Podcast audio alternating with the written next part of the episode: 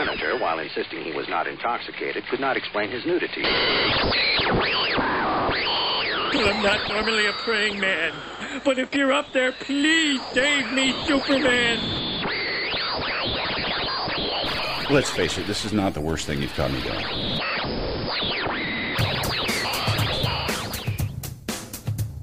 Hi, and welcome to the Crisis on Infinite Midlives podcast. I'm Rob. I'm Amanda. This is episode 58, and I've seen things you people wouldn't believe.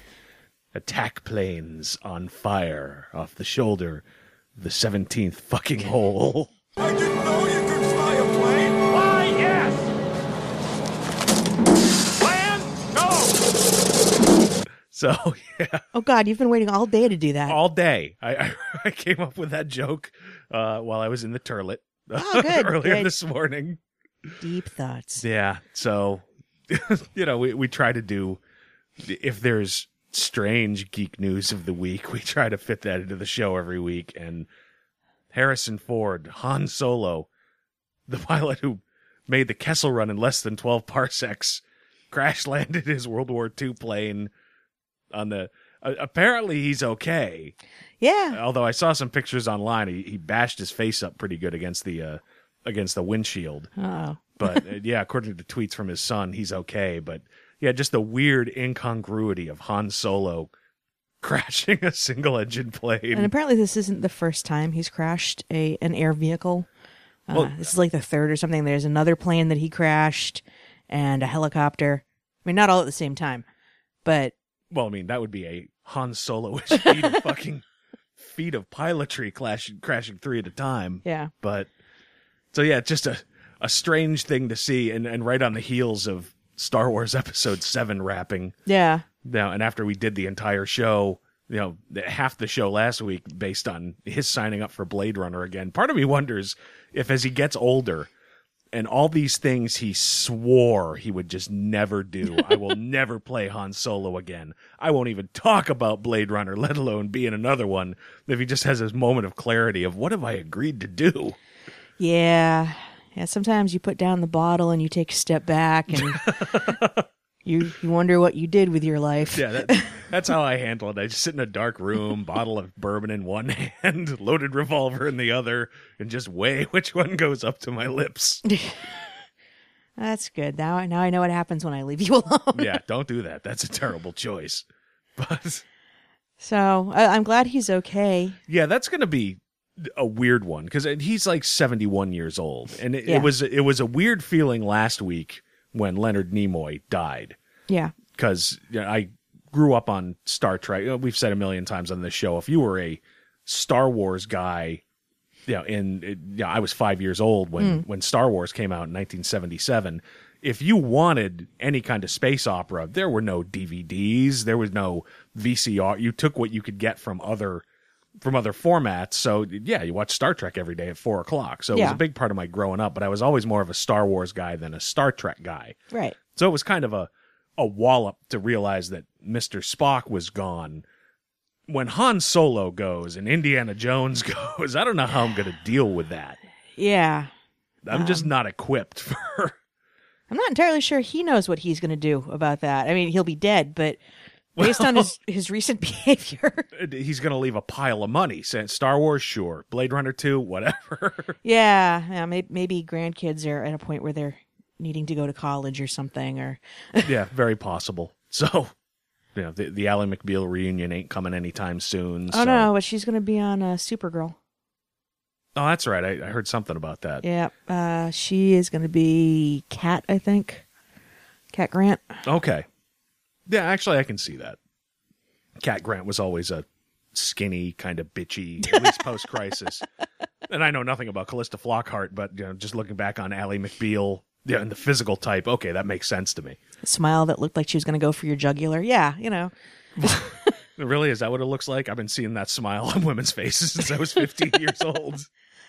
Um, yeah, but on her, I guess it's cute. Uh, I don't know. Okay. I, I can't help you. I never watched the show, or she was in something else, Brothers and Sisters, or Sure. some uh, whatever. I yeah, another one. So I'm not that familiar, but So yeah, I'm glad Harrison Ford's okay. It just seemed weird and incongruous, you know, literally weeks after we saw the Millennium Falcon in the Force Awakens trailer. Is he making poor choices because she's out of the house more often now on auditions, which is how she probably landed that? I'm, I don't think so. He just called her up and said, "Hey, you want to be Cat Grant?" I mean, anything's possible. We we've established what happens when you leave the house: bourbon, revolver, and I weigh my choices in life. And Harrison, no, no, no. Put the put the car keys down. I got a bad feeling about this. Oh boy. so yeah, I'm glad he's okay. Just as- was such a weird, incongruous thing to see. yeah. Did was there any any detail on on why he needed to put the plane down like that? Like did something go wrong? He Um, something- hates golfers. he hates them. He'd have gone out like a hero, taking out some. Go- no, I, I, from what I've I've read, and I- goose in the engine, gremlin on the wing, something. No, apparently it's it's a plane that has a weird center of balance, and uh, I guess according to the FAA recording logs, it, it was just a complete engine failure. Oh, that's too bad. So Ugh. yeah, it doesn't seem like any pilot error or anything. Just you know, bad luck in an old plane. I mean, you get in a plane made. In the, you get in any machine that was made in the 1940s. I mean, I never liked getting in my grandfather's Cadillac, and that just sort of went down Route 95 at know, my- 42 miles an hour. My grandfather had like a 1939 Chevy truck. It was this big red truck that had it was you know manual shift because that's all they had. It was probably powered by hamsters. but you know you'd sit in that and that's like the one old vehicle I don't think I'd I'd mind being in because it was such a tank. There's no way that you would get hurt. It was just just this big steel behemoth. So uh, he used it to plow roads. So he he's drunk. He can't see over the steering wheel. Doesn't matter. You'll be fine. nah, you could see over the steering wheel. Okay. oh, I okay. He was drunk. Shit, I was stabbing in the dark. But all right. But something. Well, yeah. See, I don't think the heater worked. He needed something to keep himself warm. is that his affirmative legal defense? Probably. all right, that Probably. that works. So yeah, it was just a, it was a weird thing to to start the week off with. Yeah. But yeah. yeah, I'm I'm glad he's all right because yeah, I don't know how I'm gonna deal with that. Although I don't recall having the, any deep existential crisis when Obi Wan Kenobi died. Yeah, When Alec Guinness passed, uh, it was sad, but yeah, I, I I didn't go into a deep mourning period. Yeah, but also that was a while ago, and at the time it was like, oh well, he was old, he lived a full life. And He so- was old when he did that movie. well, yeah, but uh, supposedly Mark Hamill is the same age right now as Alec Guinness was when he shot the first Star Wars. That's creepy. and Harrison Ford's a little bit older than that. So Wow, that's that's creepy. I, I would say that Hamill has aged better.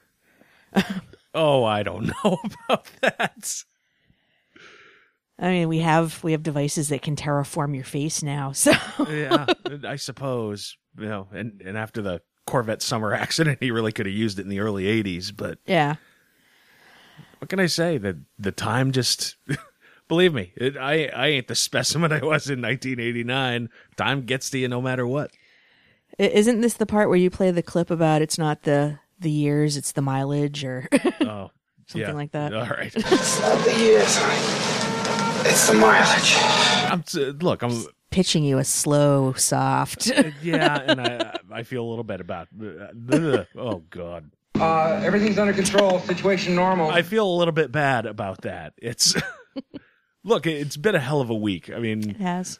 the, we have uh, bitched week after week after week for all of February and going into March about the terrible weather here in Boston, where the Crisis on Infinite Midlives home office exists, and we're finally you know, knock wood on the back side of it.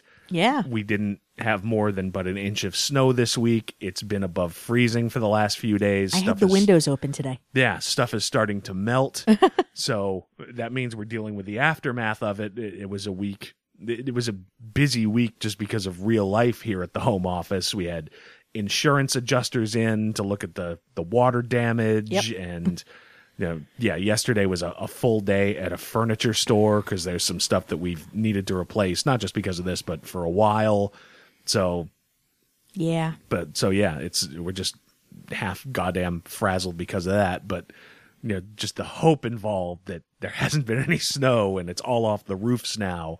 Then we have internet again, so we can see things like Harrison Ford crashing his plane. Just as an aside, is it just that furniture store that is a weird labyrinth that's designed to trap you and keep you in there for far longer than is even remotely like reasonable in the hopes that you'll just get fatigued and buy everything? Well, I honestly thought we were going to hit like a minotaur at some point. Well, uh, you, you're certainly asking the right person because I'm I'm well known for uh, my my taste in furniture and my yen to constantly go shopping for. it. That's why when you and I met, uh, I had an apartment full of uh, furniture that came from a variety of furniture stores. I don't know which because my mom gave me all of it, but. I, I don't know. It's it was a much longer day. Uh, My couch was up on like phone books and blocks when you and I met, so it's not like I was. So uh, yes, it seems like a well-designed way to just trap you completely for hours. I mean, by the time I I found the stuff that I was looking for, I did feel like there should have been a bar I could whack to get a food pellet. yeah, But I, I honestly, at some point, I thought that like somebody was just going to pour amber on us, and they would find us years later.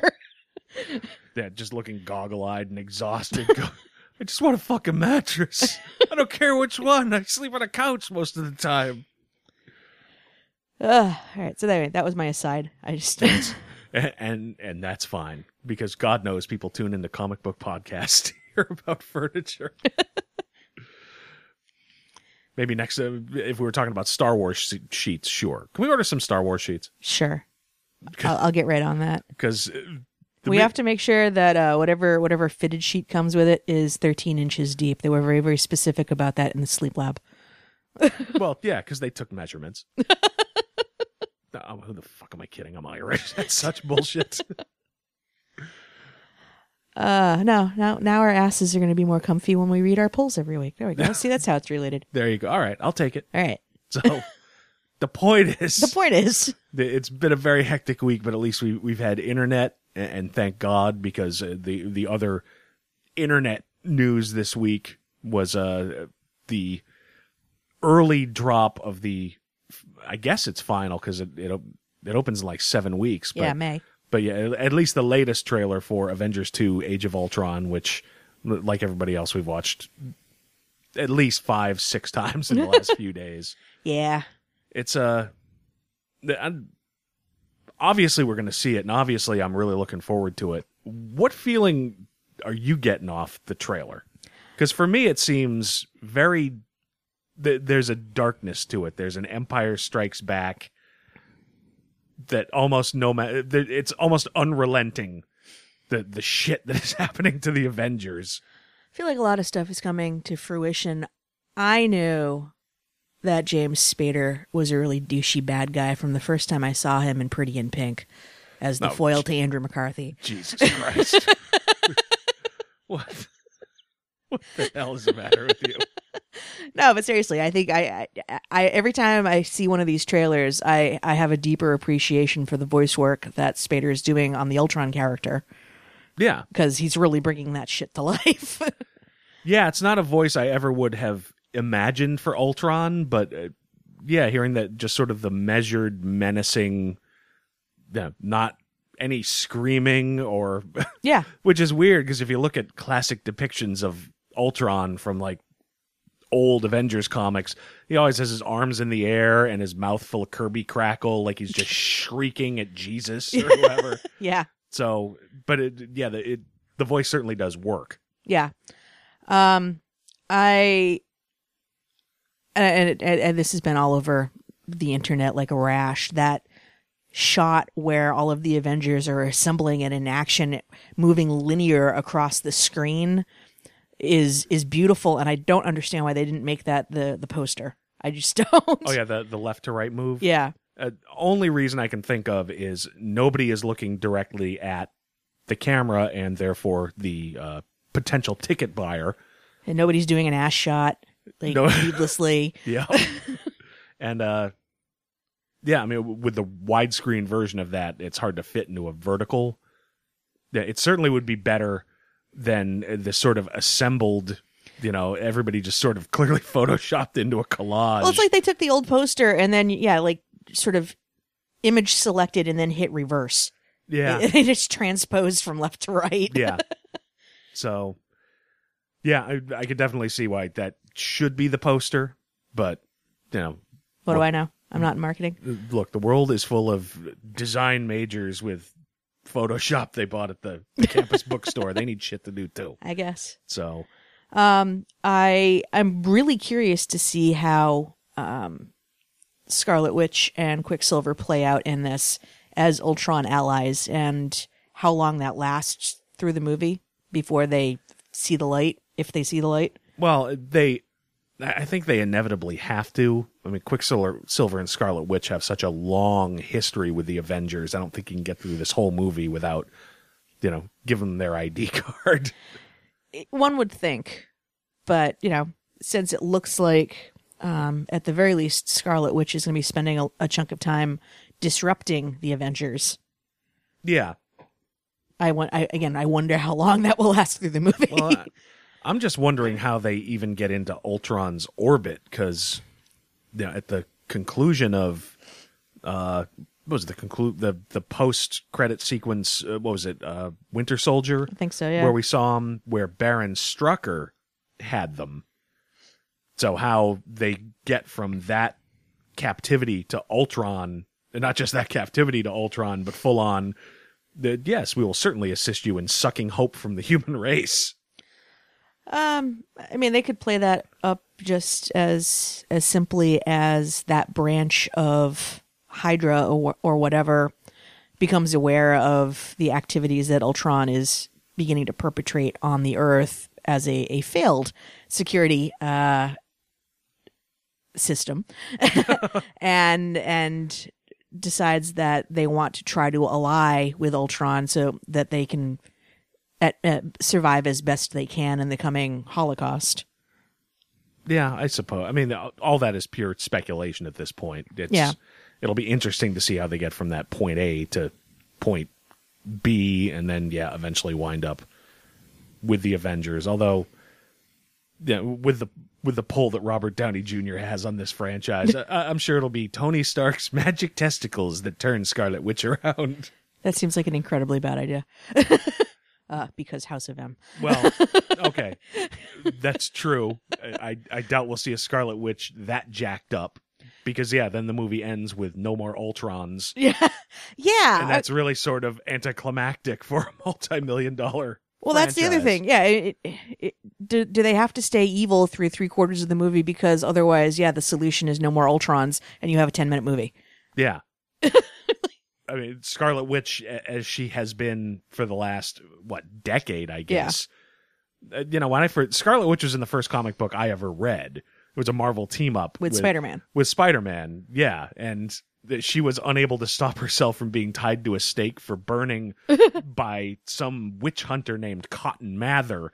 Who I think, if I'm remembering right, I haven't, I own the issue, but I haven't read it in years. You know, came from the times of the Salem witch trials. Yeah, And there was an actual Cotton Mather in Puritan, Massachusetts. okay. Either way, it's a long way power wise from, oh, I can't stop this old Puritan to no more mutants. Yeah, thank you, Bendis. Yeah. Well, I mean, it worked for Avengers Disassembled, Yeah, you know, which, which I think, uh, I'm not an apologist for that series, but it's pretty divisive. I liked it. I did like it as as as a device to kind of tear down a world in continuity without having to do a reboot. I thought it was effective. Yeah.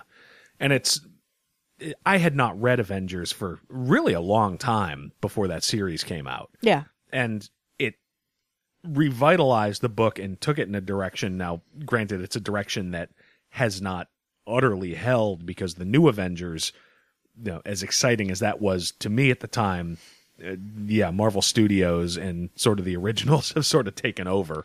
Yeah, but it up to a point. Hickman has really changed some stuff around but we'll we'll talk about that in a while actually. But that book Avengers Disassembled does give you a glimpse of, and, and I would imagine they may have drawn on some of the the ideas, not necessarily the plot, but the idea of what Scarlet Witch can do, um, in terms of getting in your head and and fucking you up without laying a hand on you. Yeah. Um, I, I think about what happens to She Hulk in that book. Um, and that's some of the most Yeah. effective Bryan Hitch art I think I've ever seen. Yeah, no, that that sequence where Jennifer Walters really hulks out. Yeah. That's a really good few pages. Yeah.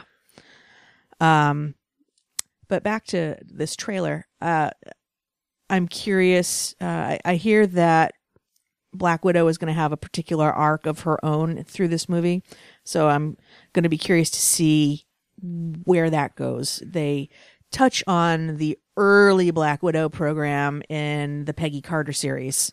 Um, Yeah. And the the speculation is that little flash cut of ballerinas is going to be part of her origin story. yeah. Because otherwise, I don't know how the fuck you fit ballerinas ballerinas into this. There are some pretty ballerinas, and then Ultron swarm and rip out their hips. Whoops. So Um, I want to know what kind of storyline Hawkeye is going to have because he's had so very little to do since the last movie. he's had so very little to do. Period. Yeah. he spent most of Avengers, you know, in a fugue state, following orders and Yeah. you know, poking at the eyeballs of German ambassadors. Like they were a dead fish. Yeah, and and which which one did he debut in? Was it Thor? I think so. No, and I don't even remember what he did in that. Thor is I've never been the biggest Thor guy. Thor is the one Marvel Blu-ray I don't have. I should pick it up because it was not a terrible movie. It's just hard for me to give too much of a fuck about Thor in general. Amazingly, uh, I don't identify with cut gods. Somehow, I don't feel I have anything in common with them. Um, I, I don't know what to tell you. Uh, there's plenty of drunken gods out there. So, Yeah, I know, but Kirby never draws them with the same verve.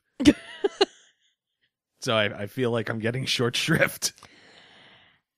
I, I, I, I have no response. Um, I, I, yeah. I am a large, semi-muscular man.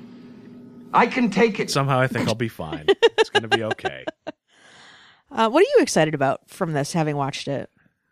I mean, I will go days without sleep and crawl across broken glass to see the Hulk versus the Hulkbuster armor. Oh yeah. I could probably walk out of the theater after that and dry my pants and go home. I mean, that that sequence I really want to see. The the weird thing to me, and I, I touched on it before, the overall feel of the trailer is just so unrelentingly dark. There is no we have a Hulk moment Yeah. like we got from the trailers from the first movie. It's the Ultron and destruction are the focus from beginning to end Yeah. uh, with the and this is a with the exception of the very end where we get our first glimpse of the vision Oh yeah, yeah. which That- is real red meat for for we comic fans but for Joe Blow from Falmouth who just you know likes watching Robert Downey Jr. and his asshole buddies blow shit up real good he has no idea what the fuck he's seeing he's like there's a purple dude I'm excited for purple dude well, that's interesting. Yeah, because um, the Vision that's Paul Bettany, yeah who has been the voice of Jarvis. right So, are they going to go the route that the comics take, where Ultron makes the Vision, or is this another experiment by Tony Stark that gets its own consciousness? It- could go either way. We're we're so divorced from the real origin of Ultron from the comics. Yeah. With Hank Pym and just trying to create an individual artificially alive android uh, who then turns around and creates Jocasta and we're so far divorced from that it, it could go either way. Yeah. You know, could come from Ultron, could come directly from from Tony. I, I can anything I say would be speculation. I can see Ultron trying to twist the shiv on Tony and saying, "I will take your operating system and make it sentient," and having a backfire on him. I can also see Robert Downey Jr.'s version of Tony Stark going, "Okay, I tried to create artificial intelligence, and the world is nearly doomed. I can top it." No, wait, wait. I'm going to double down on this. Yeah. You're an imbecile. but I could see him doing it. Um, in terms of the design, the one thing that has been also speaking of speculation on the internet because that never happens. yeah, it's certainly not what we do every Sunday night. The yellow dot on Vision's head. Uh, the speculation on the internet is that that is the soul gem, and that's how the uh, events in this movie will tie eventually into Infinity War. Which I suppose is possible. Have we seen the Soul Gem? Nope. I yeah, I can't keep track sometimes of which ones we've seen in the various Marvel movies. Nope, we have not seen that one yet. Okay. So I suppose that's a possibility where it gets unearthed or anything. You know, it God, look, we're just Who knows? we're like any other goddamn comic book geeks in the world. We're watching the thing three and four times and trying to guess. The only difference is we're doing it in a recording studio. The only gem that's been a, oh, I mean, there's the uh, the the cosmic cube. Is that supposed to be one of the gems? Uh, the Tesseract has always been its own animal. Okay. Whether that's the winds up being the case as we move toward Infinity Gauntlet in the Marvel Cinematic Universe, I don't know. And the the purple one that was in Guardians of the Galaxy. Those those are the only two things I'm aware of that have been unearthed so far. Purple's a fruit, but no, there was a, and a gem. there, there was the blue one in Loki's. Oh, uh, okay. That's spear. that's the okay. I see. I thought that was the Tesseract. no, Tesseract because yeah, Loki had his spear first. Right. They needed the Tesseract as a power source to open up the portal so that Chitauri could. Got it. My Okay. my And then- God, then you if, get- if my parents could hear me now, they never should have bought that fucking Scarlet Witch Spider-Man team up comic book. We ruined our son's life. I'm sure they're very proud of you. That's adorable. I'm proud of you. Oh, you thank should you. be proud of yourself. Let's just get ourselves trophies. I, I feel like I feel like there should be some self esteem building. Okay, Quit smiling, you idiot. You're supposed to be a professional. let's just move on from my own personal pain. Let's wrap this up so I can get my bottle of bourbon and revolver for fuck's sake. All right, so we have blue and we have purple. Um, that's what we've got so far: blue and purple. Okay. Blurple. And to save my soul, I don't remember which two those are. Yeah, they're blue and purple. Yeah. So So I suppose it could wind up being the soul gem. Yeah. It would be an easy MacGuffinish shortcut to slap that on a robot body with a non-sentient operating system in it and force a soul onto it. Yeah. And God knows this is Joss Whedon. so he has a history of just saying, uh, let's add a soul and see what happens from a story point of view. Oh, that's great. So that means when Scarlet Witch finally does fuck him, he's going to lose his soul. and then and then break up with her viciously, which will cause House of M. That could totally work. Jesus Christ, that's that's not a terrible. I mean, it's a retread, but it's not a terrible way to go. Kevin to get the call thing me. done. Kevin Feige will never call us. never- He'd have some minion call and say, "Fucking stop it! Just stop it right now." Yeah, we've never been contacted by by comics professionals lawyers ever. Yeah, I, I don't come home and shriek. They got my dick message. So. But yeah, the, the the overall dark tone of the thing feels very Empire Strikes Back. Yes. feels like this will be yeah again to go back to the the Whedon well you know we kind of won and would be a, will if it does work out that way where okay we stopped Ultron but things have gone dark for the Avengers in general that's a, a good way to open up the the events of Civil War Sorry, I'm just stuck on we kind of won, and now they're gonna go eat shawarma and get their kumbayayas out. no Jesus stop doing mashups. It's creeping me the fuck out. But But you were saying, but having it end dark with okay we defeated ultron but now nobody trusts us because let's face it this was all courtesy of tony stark. Yes, um having that move to the the events of civil war with tony trying desperately to make amends and make everybody like him again yep, um, would seem to flow out of sort of a dark ending. But yeah, you know, like I said a few minutes ago, there is no exciting. We have we have a Hulk kind of moment. You know, because at the at the end of the trailers for the original movie, say we have a Hulk and oh, the Hulk going into battle against the enemy.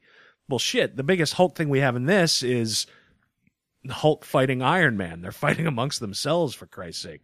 Well, and and also we don't even know if that happens in the story or in somebody's head or That had fucking well better happen in the story if that's a goddamn dream sequence. well, my understanding is that at least in one spot you you see um Mark Ruffalo and Scarlett Johansson kind of looking longingly at each other in a doorway. That's the Scarlet Witch's fault. Okay.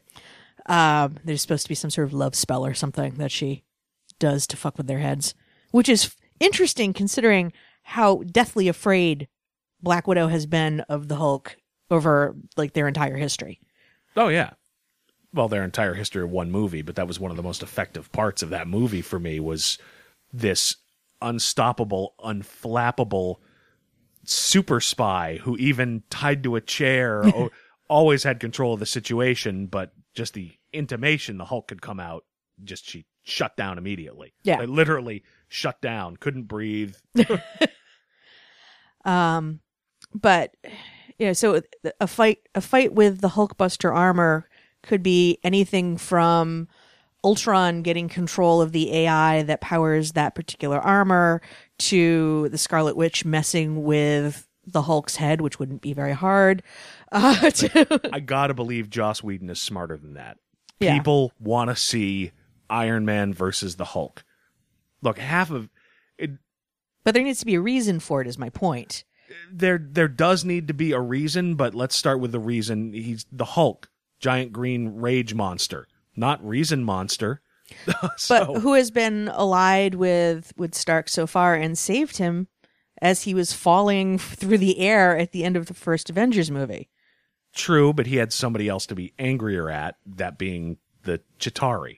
So we don't know how that situation gets into it. Yeah. But but yeah, Hulk fighting Ultron taking over Tony Stark's Hulkbuster armor. Yeah, that's Joss Whedon's got to be smart enough to know that's not enough red meat for fan. It's not a not a thing people want to see. I mean, I just I can't believe that's. don't look at me like that. I can't believe I can't believe he would say, "Oh yeah, that's going to be good enough." And besides, the idea of when superheroes get together, first they fight and then they fight the enemy, that is such a trope of superhero comics. Yeah. And we saw it all over the place in the first Avengers movie. It was, you know, Iron Man versus Thor and then Thor versus the Hulk.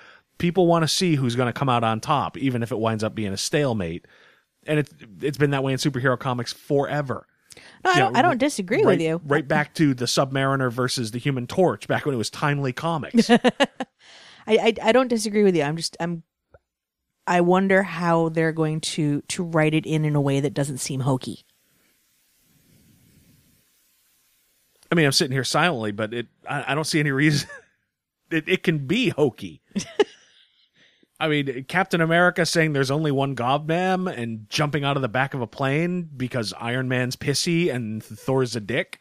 There, there wasn't much to hang that sequence on. Well, I, I suspect once I have you know a, a mouthful of popcorn, you know, and and I'm I'm caffeinated to the gills from like whatever big gulp I bring into the theater, I won't care. But yeah, true. but you know, right now as I'm sitting here speculating, I'm curious. Well, and and that's that's half the fun of this. We're, we're like I said before, we're not the only ones doing this by a goddamn sight. We just happen to be doing it with a whole bunch of recording equipment. I haven't finished my first beer yet. I'm only moderately buzzed at best. Okay, So, that's fine. god damn it. You just want to suck the joy out of everything. Just let me have my beer. and to rant. have your beer. okay. So yeah, it's uh, overall. Uh, God knows I'm excited about the movie. yeah, the trailers uh, make it look really dark, and I, I have no doubt the Avengers will wind up on top at the end of it.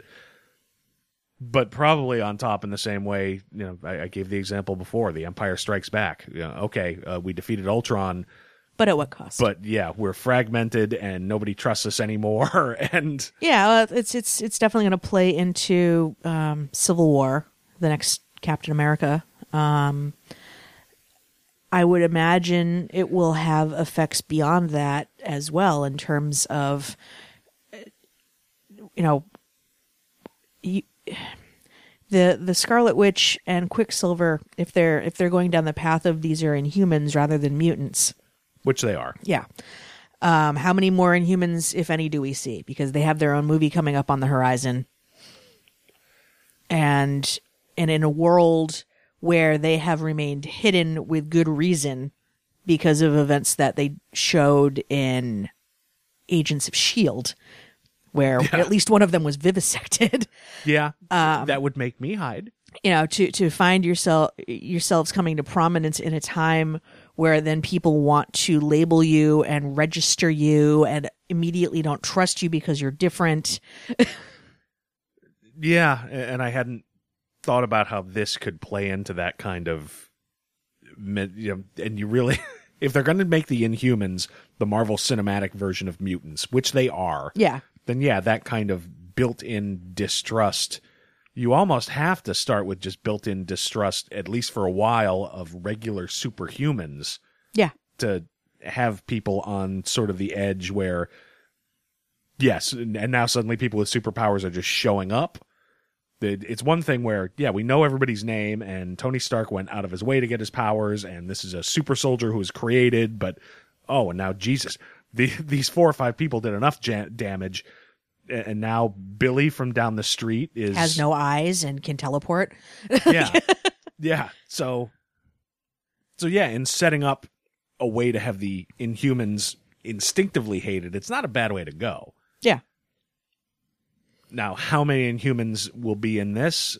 I'm not sure we'll really see any more of this i don't think yeah i don't think you need to see any more than just those two but it gets them inserted into the storyline right as civil war is coming up as the next thing.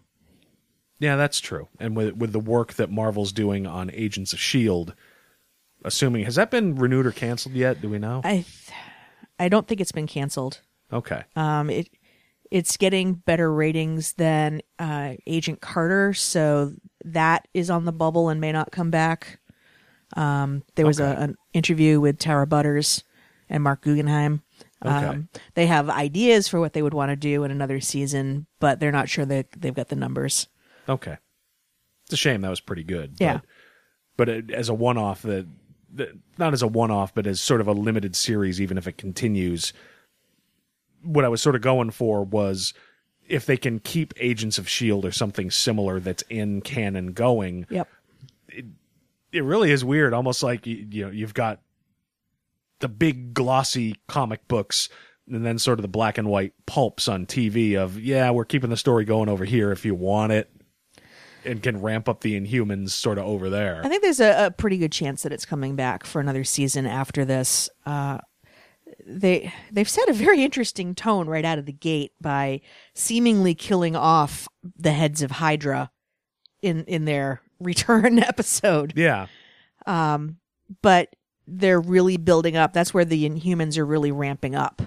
So I, I would imagine in order to keep that concept relevant, in addition to whatever seeds they may plant in movies leading up to Inhumans, they're going to want to to keep that story going somehow. Well, they're definitely going to want some kind of third channel because it's served them pretty well. It, it is kind of clear at this point, at least to me, that's all this show is ever really going to be. The show has reinvented itself at least three times in the year and a half it's been on the air from Yeah. case of the week to yep we're going to show you the direct aftermath of a movie to and now this character's dead and we're in an inhuman story where anybody it, it really has modified as the cinematic universe has needed it which is great for kevin feige and great for the cinematic universe as a whole because it's like yeah here's this channel where we can do this stuff and say it's canon Yep. and at least make some people aware of it it's probably not the best idea for the fucking show itself because It doesn't give it a chance to develop its own identity. yeah, it doesn't feel like it, it's evolving so much as Reacting. uh, yeah, uh, like okay, we're gonna kill these samples and start with the next one and see how it goes. Yeah. I, so they've they've introduced the Terrigen mists and Terrigenesis as a, a concept. And with God as my witness, until they said Terrigenesis on that show, I always thought it was Terrigenesis, Yeah, I can see like that. like telekinesis, because I only ever Yeah. read the word. If I'm Coulson and I know that this is a thing out there in the world, or if I'm uh, what's her face Simmons, who got all like heavy handedly anti inhuman needlessly out of the gate. Yeah.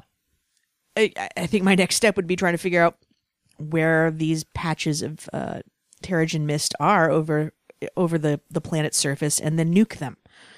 Well, yes, if you could get the the public concerned enough. Although, what what's more concerning, eyeless dude who can teleport, or tactical nuclear strike on the tunnels of Manhattan? Yeah, no, you raise a good point, but if if they are going down this route of we're going to distrust that which is different, there would have to be sort of a militant response from a certain segment of the population. Like, are we going to see some variation of Friends of Humanity? You know, Yeah, or or some kind of. See that that's a good thing about the the mutants. They have sentinels. yeah, which are a non-nuclear but still large and cinematic looking response to this kind of thing. right. So they'd have to come up with something similar for the Inhumans. Yeah. Because yeah, you you can't you can't nuke the tunnels of Manhattan. It would piss off the Mole Man, and we'd never see it because Fox owns Fantastic Four. See, there's just so many rights problems. and that's a sad thing. It's as much as am I the only one who, at this point, with everything that's been announced about Captain America: Civil War, I'm looking more forward to that than I am to Avengers: Age of Ultron. It's not to say I'm not looking forward to Avengers: Age of Ultron, but Jesus Christ, Captain America versus Tony Stark with Spider-Man. Yeah. I I am looking forward to it now particularly because they have gotten the rights to use Spider-Man in some capacity. Yeah. However, I I remain somewhat concerned because I know what endless kind of shit Civil War led to. Yes. To be fair, If they only cherry pick from some of the better parts of that, that'll be fine. yeah, th- to be fair, a lot of that is Mark Millar's fault. what the fuck you want me to say? It's Mark Millar's fault. He decided I need to have a situation where there's a civil war. It was completely self-contained, which meant in order for within this 6 or 7 issue miniseries in order for it to happen, people needed to act in a way they've never acted before. Right. Tony Stark in particular, to the point where Matt Fraction had to literally reboot the character's brain. And with, Yeah. what, with what Tom Taylor's doing in Superior Spider-Man, uh, Superior Spider-Man, Superior Iron Man, we're probably going to have something similar coming up. But Yeah. the groundwork, and it's hard to say because nobody's seen Age of Ultron yet. The, the groundwork is potentially there. The character has always shown the hubris of, I'm the one who can save the world, right from the end of Iron Man and Iron Man 2, of I've privatized world peace. Yeah. So it is completely within character for him to say, I'll create AI and save the world. And that arrogance could carry over as it goes wrong, as clearly it's going to. And if it ends on the kind of dark note that everything we've seen seems to indicate it's going to, it makes total sense to be, okay, well, you know what? Machinery is not the answer, but I'm still the smartest person in the room, so I'm going to support superhuman registration. Yes. So the groundwork's been laid, and it's been laid since 2008. Yeah, no, I, I don't disagree. I just I just remember fear itself and everything that came after. Well, Fear itself is its own monkey. yeah. So it, it's it's like because we're going to talk about Walking Dead later in the show. You know, they they get to Alexandria, yay! But then I know that Negan's on the horizon, or however you pronounce his name. Boo. yeah. So Civil War, okay, that's a great storyline, yay! But uh, I'm glad they're going off planet for like the Infinity Gauntlet stuff because that means that they aren't going to hopefully spend much time on Fear itself. Well, uh, nobody is talking about going to Fear itself. yeah, but you just worry like, if you're me. yeah. Well, and God knows I'm hoping that Thor Ragnarok is not Fear itself, for fuck's sake. But Fear itself, and then the Fearless, and Fear my mom, and I already fear your mom. nobody needs to tell me to do that. Fear pants. I don't. So yeah, I mean, I'm, it's a good trailer. It has a a dark feel for me. I, I really, I'm looking forward to seeing it. But yeah, if you told me a year ago I'd look more forward to Captain America 3, that number one, what the Russo brothers did with the Winter Soldier would be that good that, Yeah. yeah, take another crack at it. Yeah, it's a. If Captain America 3 and Avengers 2 open the same day, I'd go to Captain America 3 first. I yeah. Well, I don't know. I I like. I really liked the Avengers, so I'm excited for this. I I, I wanna I want to experience this first. Yeah, I'm not saying I'm not excited for this. I'm just saying, yeah, it, it's very strange for me. That's like, no, I kind of want this other one more. But I, I think we need to to see how this plays out first. Oh, we definitely have to. And I will be, I'm sure, grinning like a moron walking out of the theater oh, after we'll probably Avengers see 2. it two or three times. Exactly, just like we did the first one. Yeah. It's, I'm sure it's going to be. Look, Joss Whedon has never steered me wrong. The first Avengers was great. I'm sure this is going to be really good, at least. Yeah. So, It- it's interesting how we've sort of gone off on various tangents. Yeah. we originally were like, "Hey, we'll touch we'll touch on uh, the trailer, and then we're going to get into these other things."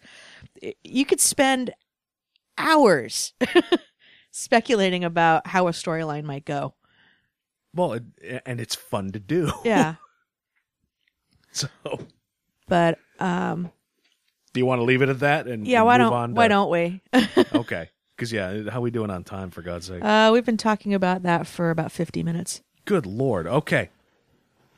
Let's move on. Yeah. Um so yeah, one of the benefits of all well there there have been no benefits to the travails that have fallen the home office here with uh, flooding and water coming down the walls and internet f- off and cable off for a while Dogs and cats living together. mass hysteria. but uh, one of the the benefits uh, we we have a, a TiVo, and so since cable has been back on for about the last week, finally it grabbed all the airings uh, so far this season of The Walking Dead. So we're finally caught up on it. We did a savage burn. We did a massive binge watch. Yeah, earlier this afternoon of the first uh, first four episodes of the season. So just wanted to do a check in segment of how things are going and how we feel about it. So the the first episode was something like where things, uh, what what happened and where things are going, Uh, yeah, what happened and what's going on is the actual title. which kind of actually you know speaks to what we're about to talk about for all four of these episodes. Yeah. and it's a I know this because yeah, I've got a notebook full of That's a weird thing when you have a podcast. Yeah, I certainly watch these things for pleasure, but I'm feverishly taking notes as I'm watching these fucking things. this means something. This is important. So I don't know any overall impressions before we get uh specific into episodes or things that well, all right, I I was one of those people that was just gutted and felt sucker punched, although I should have seen it coming by the death of Beth uh, prior to the hiatus. yeah, it, you she she had really started to grow on me and and then they killed her and i and i get it but Well, and, and that's the thing. There's sort of an overall feeling that throughout the history of the show, the the original theory has always been if it's a black character who gets more than one speech in an episode to become interesting, they're dead. yeah I think under i now really worry for sasha I think under Scott Gimple that has widened. It's yeah, if you're a fringe character and you suddenly become a focus, Yeah. that's because your days are fucking numbered.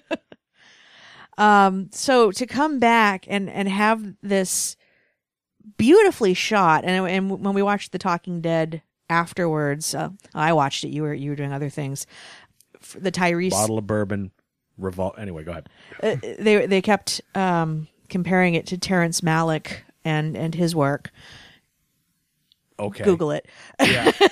Uh, did did he do the Spider-Man TV series? uh no but it, was it was it was beautifully shot and uh, the the misdirection where you opened and you assumed that it was Beth's funeral and then they go through and they They work on getting Noah back to his people because that's what Beth would have wanted because she was going to help him. And of course, it's gutted and, and burnt and fucked up, and the walkers have been through. And and Tyrese is a rock for Noah. You know, he's he's there. He wants to get this kid through it, and because he cares so much, he gets eaten by a walker. Oh yeah, well, well, he met that law. He had two speeches. Yep. And then he got bit. yep. So um, And again, I should I, I've I've been keeping myself spoiler free until we were able to do the binge watch. yeah. By the way, we're we're spoiling the living shit out of the first four episodes of The Walking Dead Yeah. from here on out. Yeah. So just be prepared. um to so so when he loses his focus when when Tyrese loses his focus and he's looking at the pictures on the wall Yeah. in in Noah's old room um he he loses focus he has that that moment where he's just sort of lost in his in his world and that's when zombie twin brother comes in and bites him Yep. uh, and I just felt so bad. Like, oh, don't go out like that, man. Oh, that sucks. Oh, fucking kids. They ruin everything. but it was an interesting thing to see because they made such a point of looking at those pictures that yeah, Noah's twin brother stayed the same age. So whenever this attack happened, it was a few years back, and and if Noah had been there, he would have been dead too. Yeah. So in some ways, even though the the people at the hospital in Atlanta were complete asshats, uh, he was safer there in in that police state than he was if he had stayed with his family. Yeah, the age thing, actually, I didn't pick up on that. I had noticed it was a younger kid, but yeah, I didn't make the connection that he was younger because it, it was the twin brother. So that was a that was a nice detail they threw in there. I totally didn't pick up on that. Terrence Malick was the writer of The Thin Red Line. What kind of parents would name their kid that? Which I've not seen, so I don't know what to tell you. Uh, if there's no superhero, unless the Thin Red Line is the name of a superhero team, uh, I haven't seen it. Uh, directed Badlands in 1973. All right, Badlands I've seen because that was based on Charlie Starkweather, and I find that shit fascinating. Days So- of Heaven in 1978. Yeah, I think we're gonna have to stop with Badlands. Okay, I'll just stop with Badlands. Okay. So, another thing, and I didn't notice it going through, somebody talked about it, I think, on The Talking Dead later. All of those uh, walkers that had been torn apart because body parts were sort of strewn, Yeah. and there was just sort of a level of viciousness in terms of the attacks. Like Noah's mom got brained. Uh, Yeah. and and zombies certainly would eat flesh, but they haven't been brain eaters like in your Romero kind of movies. well, they weren't brain eaters in Romero. It's, that's a good point, yeah. It's Return of the Living Dead. Right. The the ones that are sort of the the riffs on the Romero movies. Right. Nope, nobody's been brained. True. so I suppose the walkers could have done it, but signs seem to be pointing towards something else came through. Yeah. No, somebody did that Yeah. because it was all uh, when Michonne went outside the gates in the effort to try to show no, we can build this place up. That was all legs and arms. Yeah. The torsos were in that truck right. as they were trying to escape. The torsos were in the truck, but apparently also in their heads somebody had carved a W. And I don't not for winner. I don't want to. I don't want this to become political. I, I, I I did notice the W. I, I took it on faith that somebody did that. Now, Yeah. whether it's the people from Alexandria. Well, this is what I'm wondering because you know then we uh, you know jumping ahead uh eventually they they have contact made with them by this guy Aaron is Aaron Yeah. Who is a representative of um, a compound that has been formed at Alexandria, Virginia. Uh, the runners who go out and look for supplies from this compound are led at when we meet them by the person who's running Deanna um, Monroe, who is a former congressperson from Ohio. Her her son apparently is in charge of of leading the raids to go get food and supplies because he was ROTC once upon a time. So that makes him eminently qualified to go out and, and do things. Yes, uh, it's true. This man has no dick. and he demonstrates a level of of just douchebaggery and incompetence and at the same time woo shoot him up nonsense that could be you know so, the kind of person that would go out and do that sort of shit to walkers and and possibly uh, other communities if they're looking for supplies Yeah.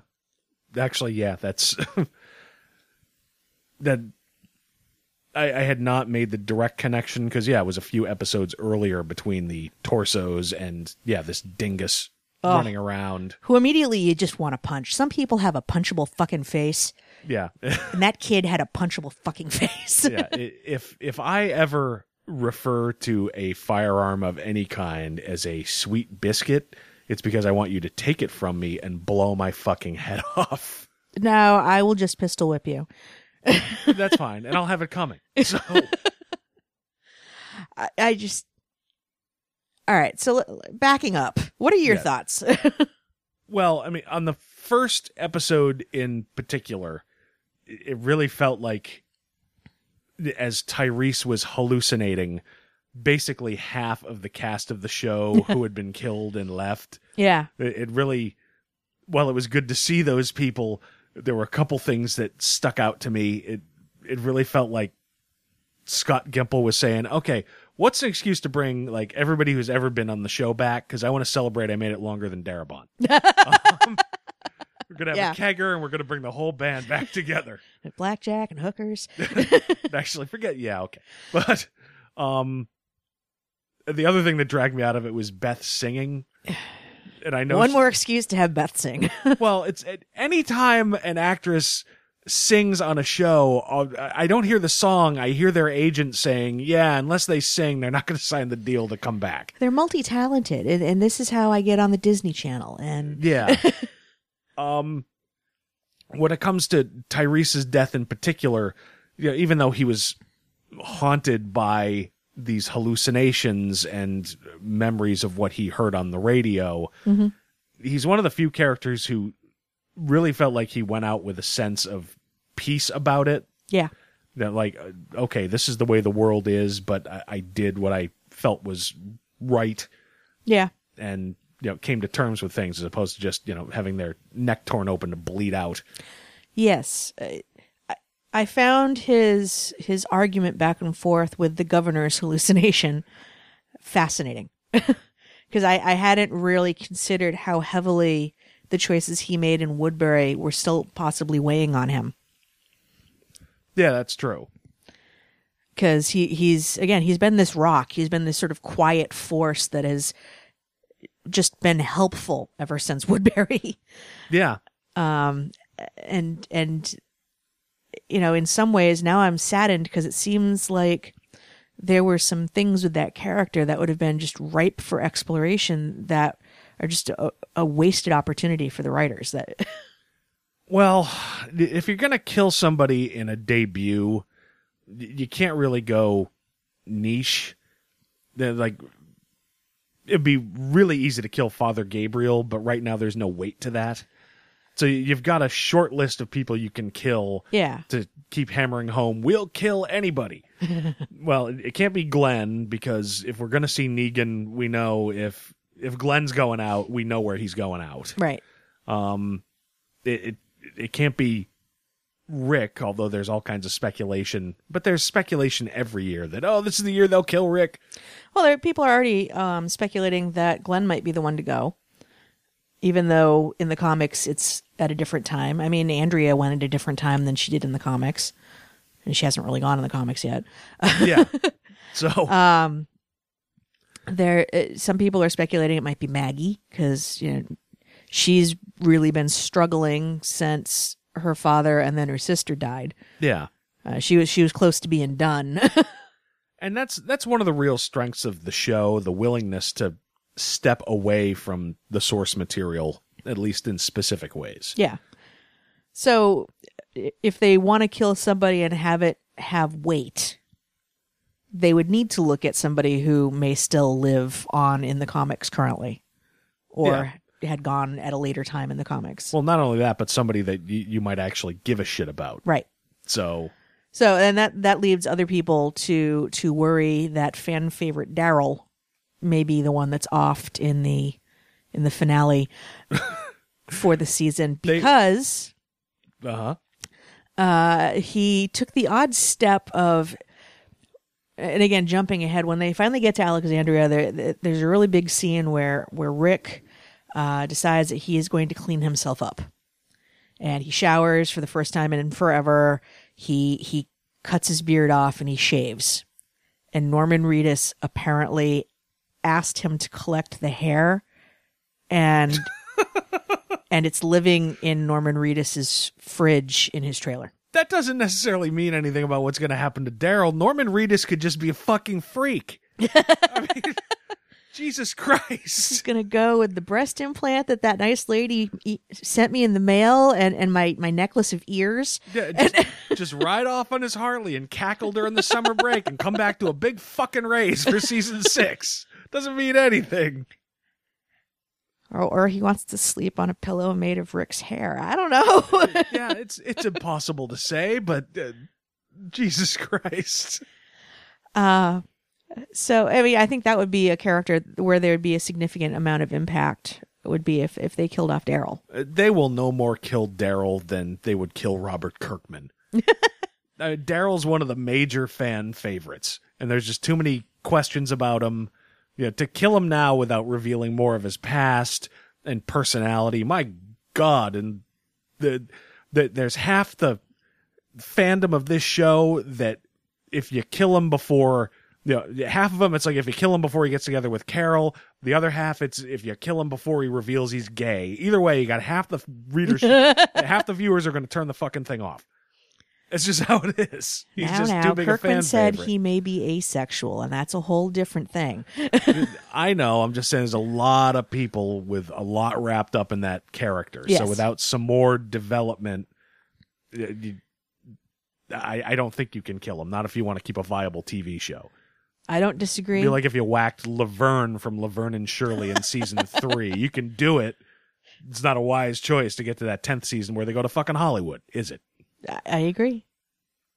I know far too much about Laverne and Shirley. Yeah, we're gonna have to explore that later. No, we're not. We don't have to. We can, we can just pretend uh, that this never happened.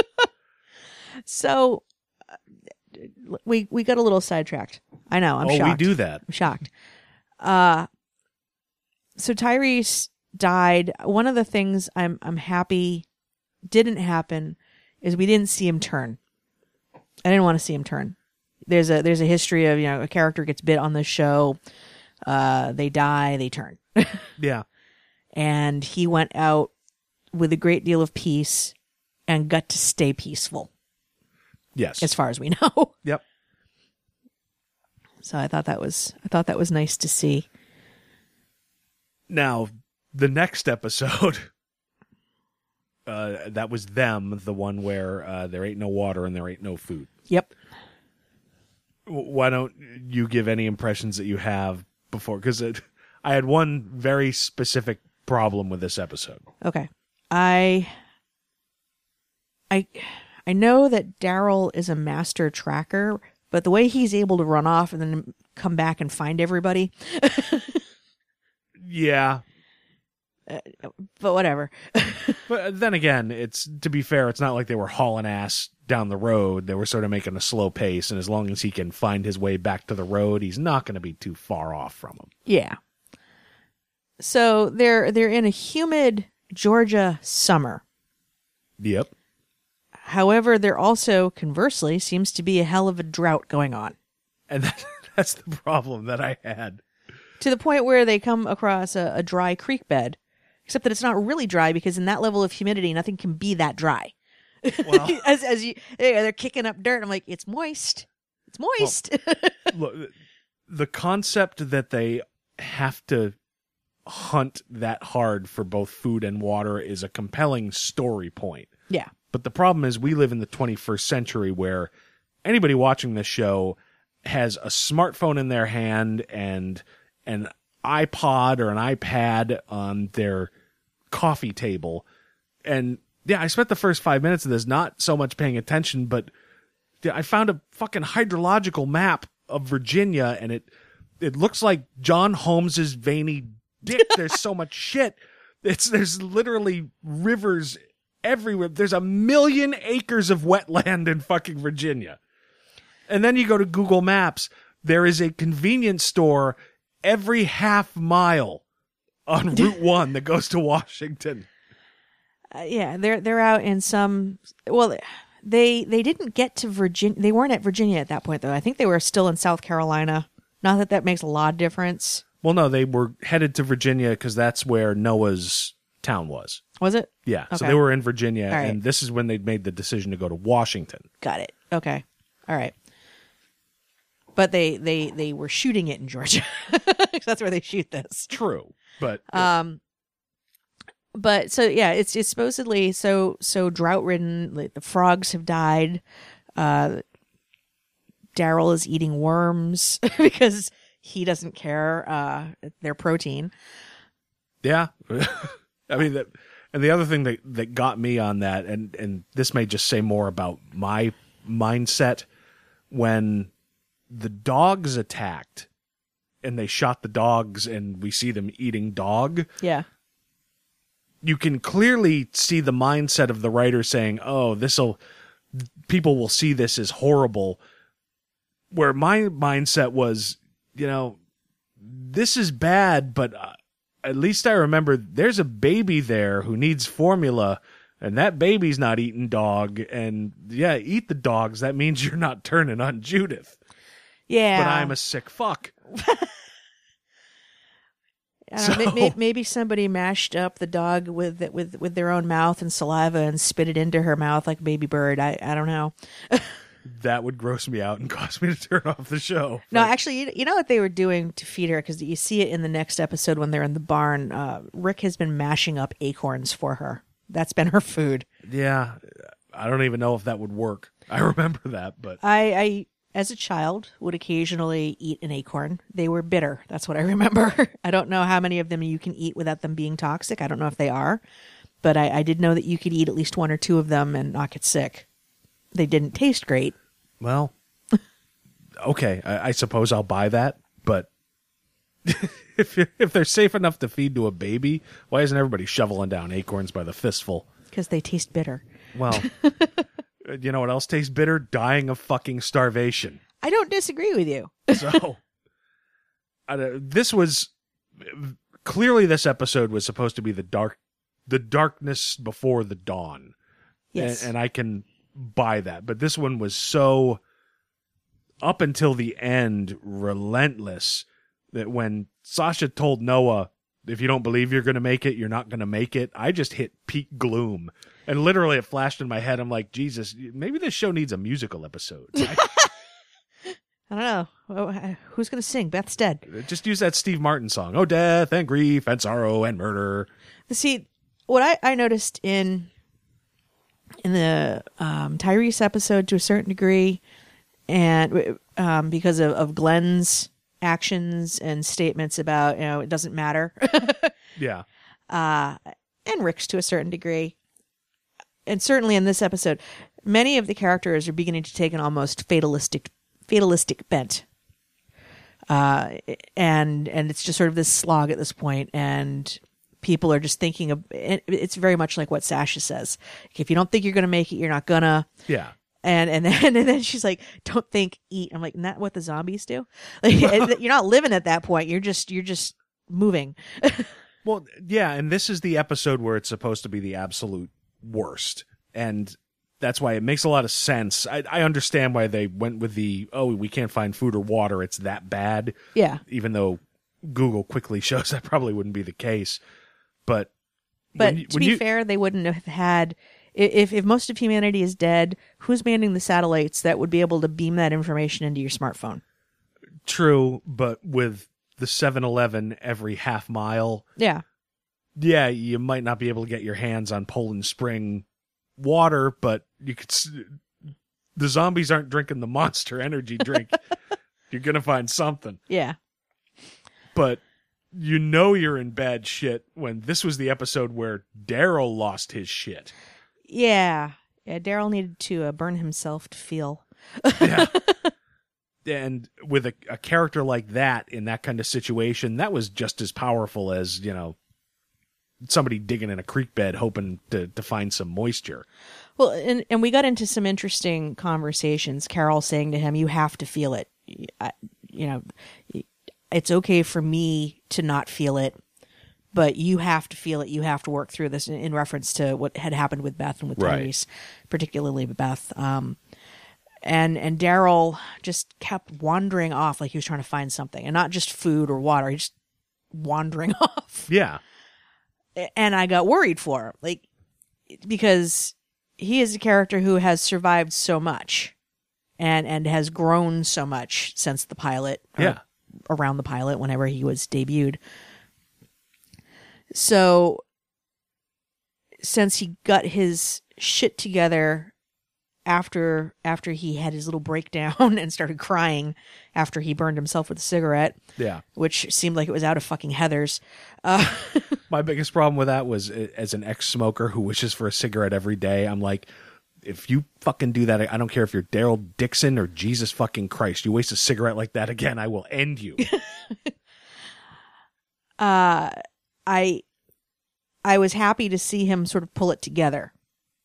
Which is where I'm concerned now that they're in Alexandria that he's going to relapse in some fashion. he clearly has a lot to deal with, and he is not in a good place to deal with it in the way that he would. right.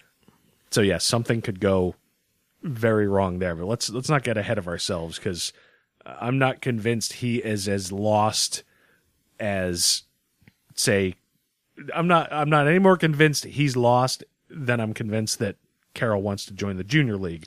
But we'll talk That's about that conversation. in a minute. Yeah. Um I understand that they were trying to make some points about things are darkest before the dawn and the idea of faith and and what it means to live for something and and and have your belief in something rewarded even if you have forsaken it. There were some heavy-handed moments with this show as well. Uh, they're they're definitely worth it. The four episodes here, and, and maybe all through the show, it's just these four are the most fresh in my mind. There were some really great moments of subtlety and good acting, all wrapped in just heavy-handed, smack you over the face symbolism or hey, here's the message. And uh, yeah, in this episode in particular, when the rain started and Father Gabriel said, I'm sorry, God, that said a ton about the character and where he was with his faith and how he had forsaken it. Oh, he had he'd burned his his priestly dicky. Yeah, and even that, see, you didn't need that. Just the I'm sorry, God would have said volumes about the character. Yeah. So you have something that's at least a little bit subtle there, followed by at the end of the episode. And I hated it when it happened in the comic book. At least it was a little more subtle here. The "We are the Walking Dead" speech that is such a crack across the face of ooh symbolism and intent of story. And I, I didn't like it when Rick did it in the comic. I didn't like it here, but at least it wasn't. Well, it's like when a band references itself in a song. I hate that too. I, I started singing in a big country because I couldn't help it. Yeah. Exactly. Uh, I even found it to be heavy-handed when they they survived the onslaught of of the herd of walkers uh, who a- attacked the barn in the night in the howling rainstorm, and they woke up the next morning to find out that the reason they had survived was because a bunch of trees, act of God, fell on the walkers. yeah, between the rainstorm right when they needed it, and uh, yeah, I assumed it was a tornado that just happened to go right by and knock them all down. They should have called this episode Deus Ex Machina, Yeah. and it was, but it it was weird with the timing. There was so much of what yes seemed to be actively God Himself intervening at the last minute to keep them alive. God wants Daryl Dixon to live. Well, then when Aaron shows up at the perfect timing as people are start to tempt them, it's like, okay, now we've got God and Satan symbolism. It's like, oh, for fuck's sake. I I was uh, now I know what happens in the in the comics, so I knew that Aaron was safe, but I half expected Sasha to shoot him just reflexively Yeah. because she had done that to the dogs. Like everybody like froze and w- weren't able to function when the dogs showed up, except Sasha. She was Johnny on the spot with the sniper gun. yeah, absolutely. And that would have been kind of cool. Yeah, let's. okay, here's this character from the comic. No, we're going in a whole different direction. yeah. But I I do wonder, uh, based on on how she's reacting to Tyrese's death, um, much like in the comics, the good Andrea, yes, uh, in in terms of how she reacts to her sister's death, begins to become much more serious minded, and and and her value to the group becomes uh, a lot through her marksmanship. yes, So I wonder if this is a direction that they're going to take Sasha down because she's been very they her her major scenes have been with the rifle in the in the wake of Tyrese's death. yeah. And the uh, the Talking Dead scene from uh, the episode that's airing tonight uh, shows again her with a rifle and just one shot taking things out. Yeah. So she yeah, she's taken she's taken the dogs out without even thinking about it. Uh, in the following episode, when they arrive at Alexandria, she takes out a walker casually Yeah, from a distance. at fifty yards at least. And then yeah, we see in in the promo for tonight's episode, she's uh, senselessly killing uh, photographs yeah. to work some shit out or something. I, mean, I could shoot photographs to uh to work shit out, but they would have to be photographs of very particular people. So Someday I'll show you my list. Don't worry, you're not on it. let's let's not talk about you having a list. That's how you get on a list. I have a list, Show them. Show them both. and I will take care of it when the time is right. okay. Uh, so I'm gonna be all right. hands above the table. Anyway, so yeah i i mean i i liked lots of that particular episode but there was a fair amount of heavy-handed shit in there oh, look the, and I've got it all over my notes. The this is an act of God. This is an act of God, and yeah, Aaron showing up saying, "I've got good news." good news everybody Yeah, that's okay. Uh, clearly, you're you're here to tempt them. Uh, yeah, it just felt like a real heavy-handed God Satan thing, uh, which they get away from immediately in the next i'm listening to you in the next episode. but yeah, it just sort of walloped me. It, it's a weakness of these episodes. Some real moments of subtlety, f- preceded and followed by, "Do you get it? Do you get where we're laying down, motherfucker?" oh by the way the internet does say you can eat acorns but i should have gotten sick as a child because you're supposed to do stuff to leach out the bitter nauseating stuff Okay. so i i, I don't know if they were doing that for for judith maybe she is going to die and it's rick's fault then why weren't they doing it for every? Well, okay, he was trying to add water, so if there was no water to do it, okay, I can buy that. yeah All right, I'll accept it. okay I'll allow it. God damn it. All right. So have we have we covered that one? I, and also the music box. That was Oh, it wanted to be precious, but it was also a moment of, uh, really? So on the nose of oh, it doesn't work, but then Satan Aaron shows up and magically it fires off, and I could be reading that entirely wrong, and it could just be. Yep, God is working, and here's another sign from God, and that includes the music box. But number one, I don't want this many acts of fucking God in my zombie story. If God can come in and intervene, take out the zombies. Yeah, I mean that's that's a lot of convenient stuff in one episode. Yeah. It, it's like God was off doing other shit. He came back was like, oh damn, Uh, yeah, and, and who in particular in the group is he saving? yeah, damn. All right, all right, we'll do this. We'll do this. We'll do this. Now I, I I've I've got my bridge night. I got my stories on. it's a new episode of Walking Dead. Oh, it's you. So uh, now, in the the episode after that, what was that one called? Uh, no shit. That was the second one. Yeah. That was uh, So we're talking about them. What's the what's the third one? uh, third one is the distance. All right, so the distance. in this particular episode, we saw a bit of a power struggle between Michonne and Rick. Because Michonne is well, where everybody else was beginning to get fatalistic uh, in the Tyrese episode, Michonne, who has arguably, other than say Daryl, been out surviving in the wilderness for the longest. Oh, definitely. without a group to support her, uh, who who was suspicious of Woodbury, rightly so, but in, in a way that was almost uh, psychic. Uh, is finally at a place now where she is trying to be the voice of reason and suggest that y'all get off the road and and and let's let's create a safe community somewhere. There is a thing such. uh, There is a a state where you can be out trying to survive on your own in the wilderness for too long. Yes. And and she is really fighting with Rick and Glenn about this who aren't highly inclined to do this. Yeah, I mean there was there was a moment in this episode and it's when Michonne is basically telling Rick that she thinks they should check out Aaron's story Yep. and and go and see if the cars are actually there. And again, this is another thing of subtlety wrapped around with just heavy-handed stuff.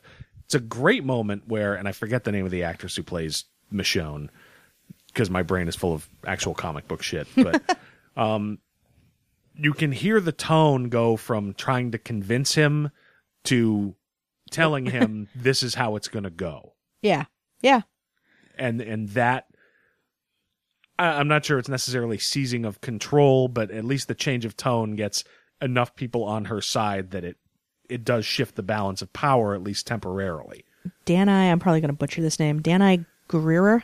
Yeah, that Danai Gurira? based on how you're saying Sorry, it, I ma'am. can- based on how you're saying it, I can picture how it's written, and that therefore seems correct. Yeah, I was going to say sounds correct, but that doesn't sound right at all. But um you, the group is is beginning to split and the case is made by Aaron in this episode that that people are the most important resource they can have.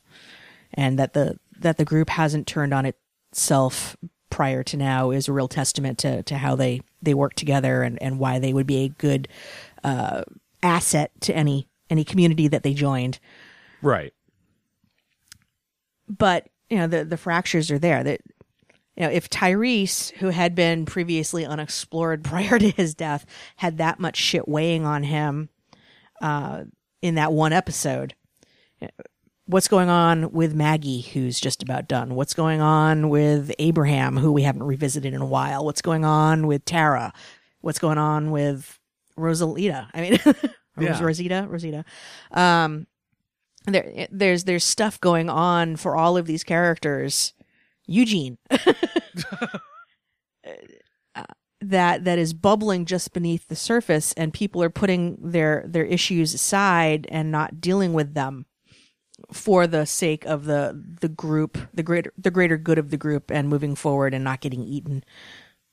Well, there there is, and there has been through this entire season, an overarching theme of what does it mean to live versus survive, yeah and Alexandria will give a good microcosm or environment in which they can explore that, where the need to survive is backed off. But if that's the mode that you've been in, what happens to you? right So there's some interesting stuff on the horizon and some interesting stuff in these last couple of episodes that, that we we already see. You know, I alluded to Carol. We'll we'll talk about that when we when we get to the the fourth episode, but I mean, Rick, Rick's level of paranoia is healthy for what they've gone through so far, and we still don't have any clear indication when we when we get to Alexandria that his suspicions are unfounded. you know, there was listening equipment in Aaron's car. oh, there's listening equipment in Aaron's car. There's uh, what's her face is the congressperson's Videotape, uh, yeah videotaping everything, and and her son being a fucking dildo. power mad yeah douche. Uh, the the insistence when when the going finally got unbearable to Aaron that he was out and needed to get out of the car suddenly. Like all of this time he spends trying to persuade them under under the most stressful of circumstances. Yeah. Know, is it just that he's worried about his lover Eric's well-being because the flare has gone off or is there some larger thing that he's pulling the trigger on because he's decided he's reached critical mass with this audition? Yeah, and and I'm not sure. It could be could be either way. If it was column B, then clearly Glenn coming back for him changed his mind on it. Yeah. Uh, if it was column A, uh, either way, Glenn coming back for him probably went a long way. I mean, it's it definitely went a long way to between saving Eric and saving him. He believed enough to give them the name of where the community was. Yeah.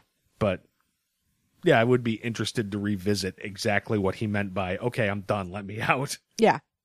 because we don't have that answer yet. And with Rick's paranoia, I mean, one of the overarching things that I think we're gonna have to deal with is Rick becoming the bad guy. And it's something that we've talked about with the comic book. Granted, Yeah. we're a lot further down the road, but yeah, we're, we're starting to see it in the most recent issues of Walking Dead, where he's ordering punishments and Well, they they put the Easter egg in um of the what in the Alexandria episode when he he agrees to become their constable and he gets the the greatest mall security outfit ever conceived by a, a costuming department. That guy was a jackass. he looked terrible. He yeah, he just all he needed was a Segway. Uh, was Yeah. Oh God. Um, but it, and you couldn't really see it in, until it was pointed out in on the internet and on some of the discussion shows after the fact. But if you look on the on the on the uh, mall cop outfit, the, the patch has in red lettering a Latin phrase that means "We will rise again," which was the governor's catch catchphrase during the Woodbury episodes. They're in the South. That's, that was a lot of catchphrases. But no, it- specifically, the, the governor invoked that phrase. Um, yes. So yeah, the foreshadowing is is Rick playing playing the system, or is he going to become the system? Yeah, and that's true. And I think the becoming the system is something that we're seeing in the most recent issues of the comic. I'm just wondering if we're getting there early. And, if we are getting there early, does that point to, yeah, Rick could get killed? It's possible. I mean, right now the the episodes are playing out very similar to how they did in the comic book. Um and because he does he does make the same comment at the end of I forget what issue it is um, in the Alexandria episode where when they're gathered on the porch and like, are we going to do this you know we're going to stay. And Rick's like yeah we'll stay. And if it sucks we'll, we're just going to take it from them. Like Yeah. he says that in the comic book. Yeah, I, I think I remember that. so that that follows. Um but i i am gonna have to go back. What what this really made me want want to do is go back and reread the trades from around this point to see how things play out because he does eventually take control of the community i forget what happens to deanna or her analog in the book Yeah. honestly Yeah. uh, After the show, I'll dig those out. That's it's a problem with doing these live to tape just before we put it on the internet. yeah We didn't have time to go and look. so all right let's uh, back backing it up Okay. backing it up. Uh, the it's interesting that there are these continuing herds of walkers that they like they encounter on route whatever 24 or whatever alternate route they were taking Yeah, I forget the number, but doesn't matter. but it, i think they do this in the book the idea of just like herds of walkers that show up from time to time Oh yeah, the herds that move into swarms that are Yeah. hundreds of miles long. yeah So yeah, this is not unheard of in the comic. yeah so I, wonder if that's going to start to become a thing And I'm sure it will because as much as they talk about Alexandria being, oh, nothing's getting through this, well, a hundred thousand mindless bodies walking into something will knock anything over. Yeah, and and in the comics, there is a, a point where Alexandria's walls are breached by walkers. Yeah, we're gonna have to find those books. I gotta really refresh my memory on those. They're all in the other room. We Yeah. can do it anytime we want. Um, and that's where Andrea becomes particularly helpful because she she has the sniper post, and they they've already started to cinematically, uh, cinematographically is that a word? We'll we'll go with cinematically. Um, It, it call attention to that because there's a church with a particular perch point that they keep showing, right. and so that's going to have to be significant. Yeah, we'll we'll probably get to that point. Yeah. Uh, I should we move on to the Alexandria episode at this point? Yeah. Okay. So we meet this Deanna Monroe, who is a congressperson, and and she does an excellent job of of shoveling a lot of bullshit. Well, possibly. that, and that was a smart choice to me because you start with congressperson, Yeah. which is uh, an entity that has a eight or ten percent approval rating right out of the gate, Yeah. and then have her say, "Oh, if I'd lost my seat, I was going to be a professional poker player." So, okay, you're just screaming professional liar, Yeah. no matter what you do. So it's established as reasonable as you seem. No sane person would utterly believe you Right. in a best case scenario, you're not as smart as you think you are, but you le- believe your own bullshit. Yeah.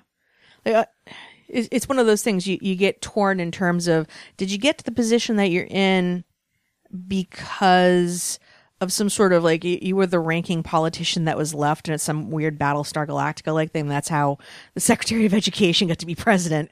Uh, or did you snake oil and smarm your way into the good graces of the, the larger community and your son is, is your little Rotzi bulldog? Yeah, it's at the very least it was smart writing to put down enough. Uh, those are good red flags, dog whistles to tell almost anybody. All right, maybe you shouldn't trust this person. Yeah. So that was that was smart writing. the I, I when we when we talked about this right after we watched it, I, I think you're you're feeling that the videotapes that they were taking under the the auspices of transparency Right. um, are really her opportunity to review them and look for tells as a poker player might. I mean, that was my take on it because, I mean, I'm trying to think of anybody in government who says transparency and means it. Yeah. Ever. Yeah. Eh, Not in my fucking lifetime. So, Yeah. So are they, are they are they going to keep these videotapes for leverage for some purpose later on? Like, I, I doubt that's the case. I mean, what, do you, what the fuck are you going to do with them? Release them to the press?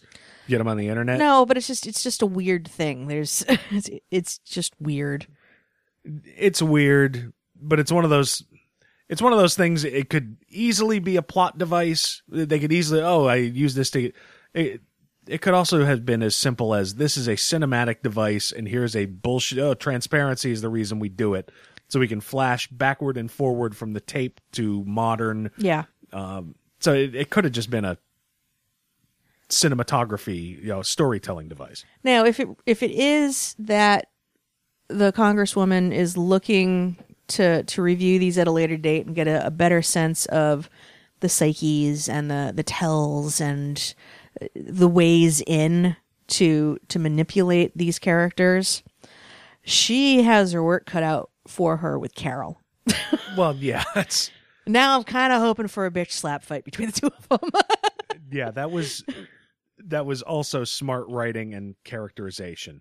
The minute I the minute they showed her when they as with every community, oh, you got to turn in your guns and yeah, it, it's been said before, but I can't believe anybody would say turn over your guns and expect anybody to actually do it yeah. by this point in the apocalypse, but that's what they say, so okay, that's that's what happens.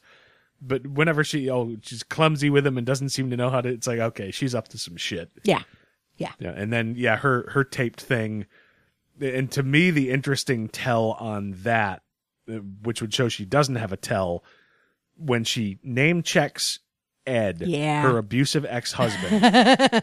but no, that's that's a good reminder that no, she's used to hiding what she thinks and feels on a day-to-day basis under constant supervision from what amounts to an enemy, Yeah. you know, and the guy will smack the shit out of you. So yeah, nobody's going to get around her. Nobody's going to get one over on her. So Right. I miss that man every day. get a better rifle. Yeah. she turned hers in. Um, so yeah, when she when she manages to convince the congresswoman that she's just sweetness and light, and it put me in a position where I can bake cookies and do junior league shit. Uh, it- and then her conversation with Daryl later, it's just like, get your get it together. We need to pass for this community.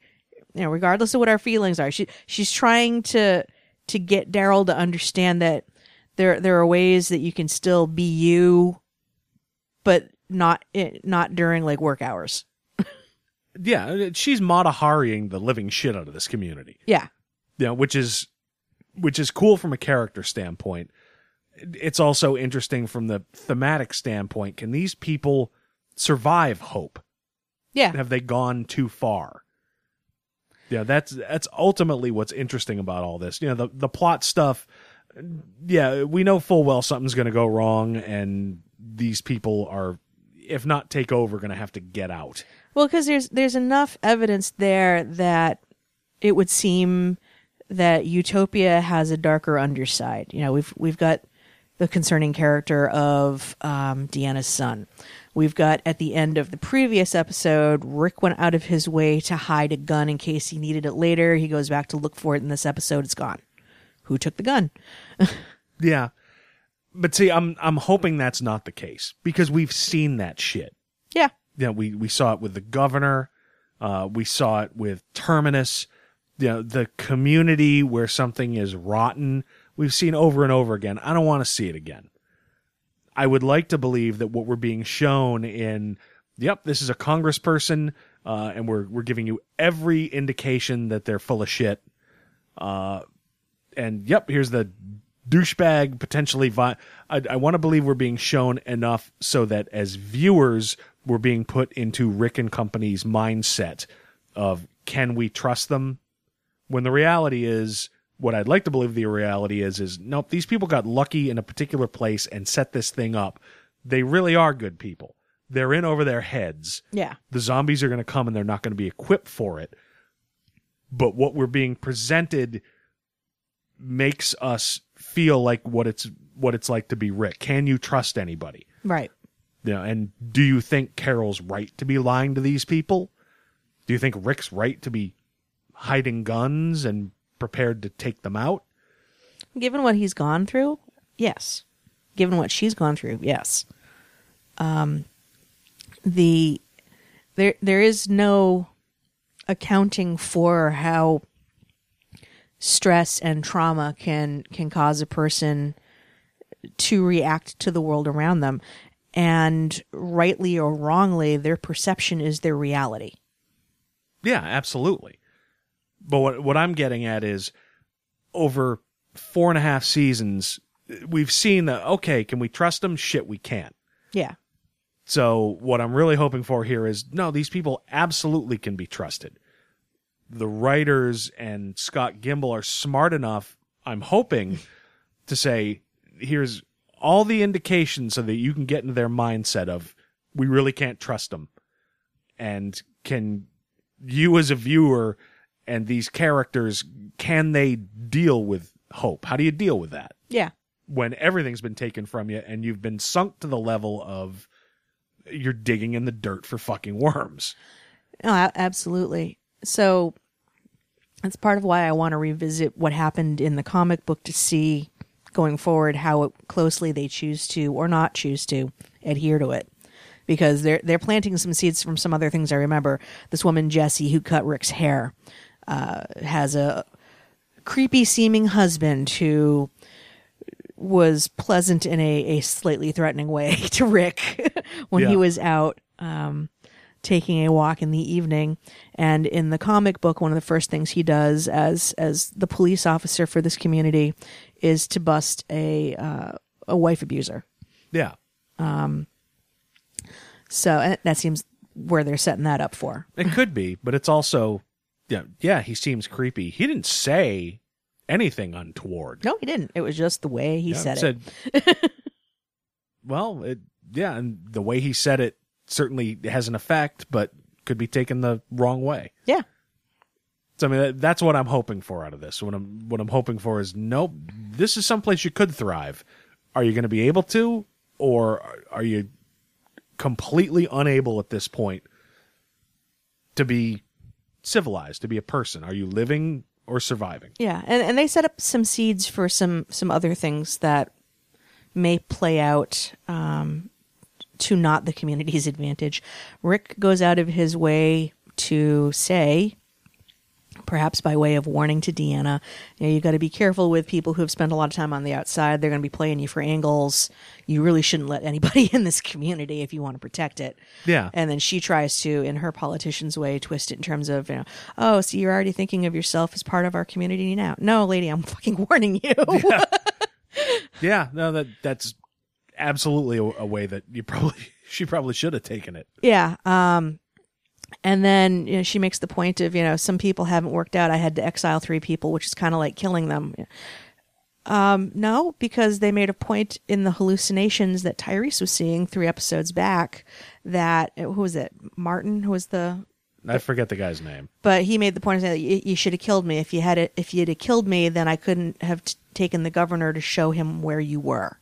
Yeah, Um. so again if you're serious and somebody is a threat to your community rick's stance which has been to put them down like a dog yeah. At least this season. yeah uh, is is the more correct way to go if you were just seriously concerned about preserving yourself rather than salvaging some dream of your humanity uh, because you think this somehow makes you the better person because they have a fighting chance. Now, it's possible that the reason that that gun is missing from where Rick hit it is because one of those exiled individuals came across it and now they've got a gun. True.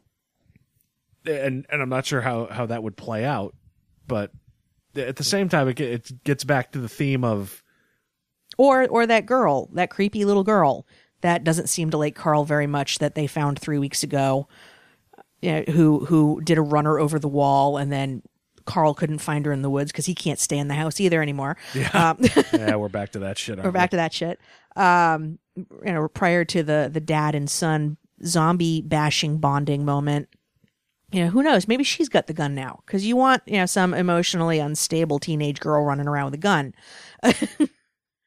yeah, all of which is possible, and I'm hoping they're not the case. Yeah, It's a far more interesting thing to me if even if it goes wrong, even if the swarm of zombies, the horde comes in and knocks the walls down, it's far more interesting to me to have these characters be on their guard and ready to snap when they don't have to right.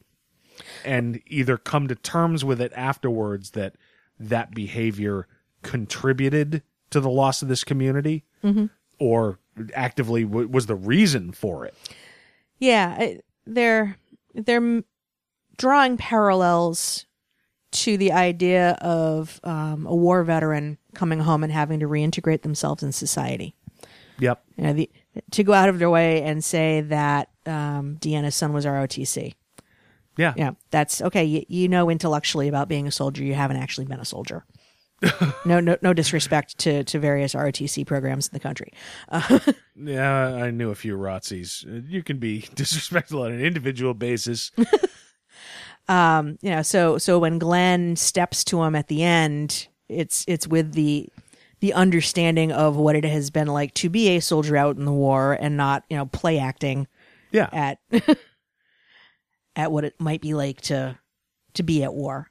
Well, and and that's not something I'd really considered the the idea of bringing a post-war post-traumatic stress storyline into this apocalypse where it's everything is reversed as opposed to being in a small war zone and returning to the world.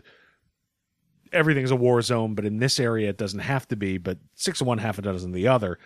Examining that that's also interesting to me.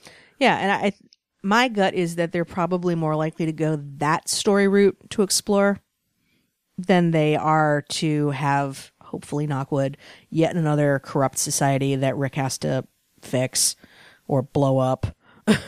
Yeah, look, these these writers are smart enough if they decide to go in the oh yeah, these guys are just another pack of scumbags.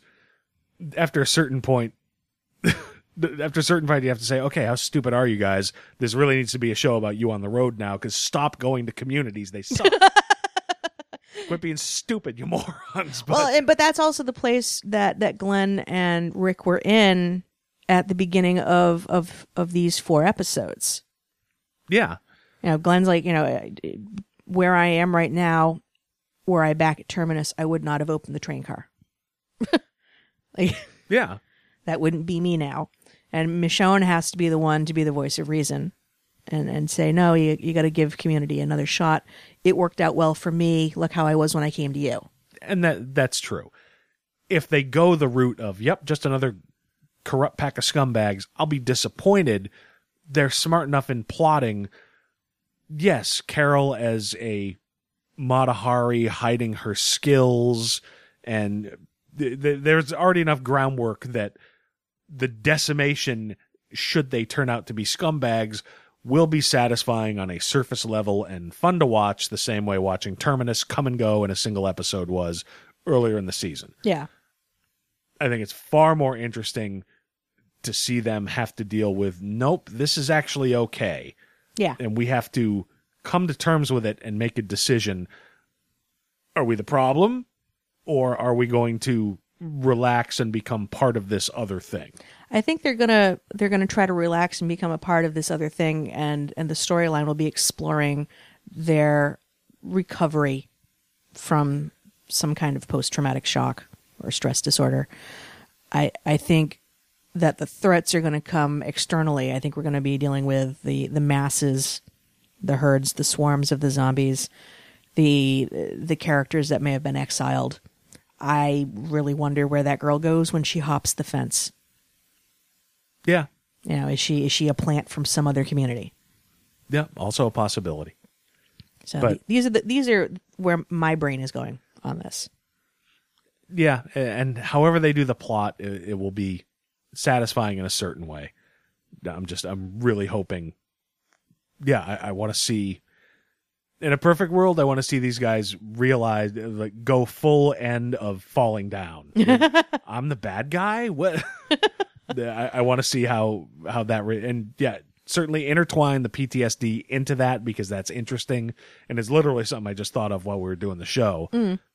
It's part of why I like doing this show. We can get in some depth and it brings up things I hadn't thought of before. Yeah. Now, of course, Chris Hardwick is saying that there's going to be a special guest in Talking Dead tonight, so that probably means somebody tonight's going to die.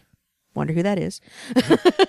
And what time does that air? So we should wrap this shit up. Um, uh, in about the next ten ish minutes. All right. Well, I suppose the TiVo will get it, but Well, it'll give us some lead time to get through the commercials. yeah. But it, overall, I've enjoyed the first four episodes. Uh, it's like anything else with it. This season has been probably the best one yes. of the. We're on five, right? Yes. It's probably the best one of the five.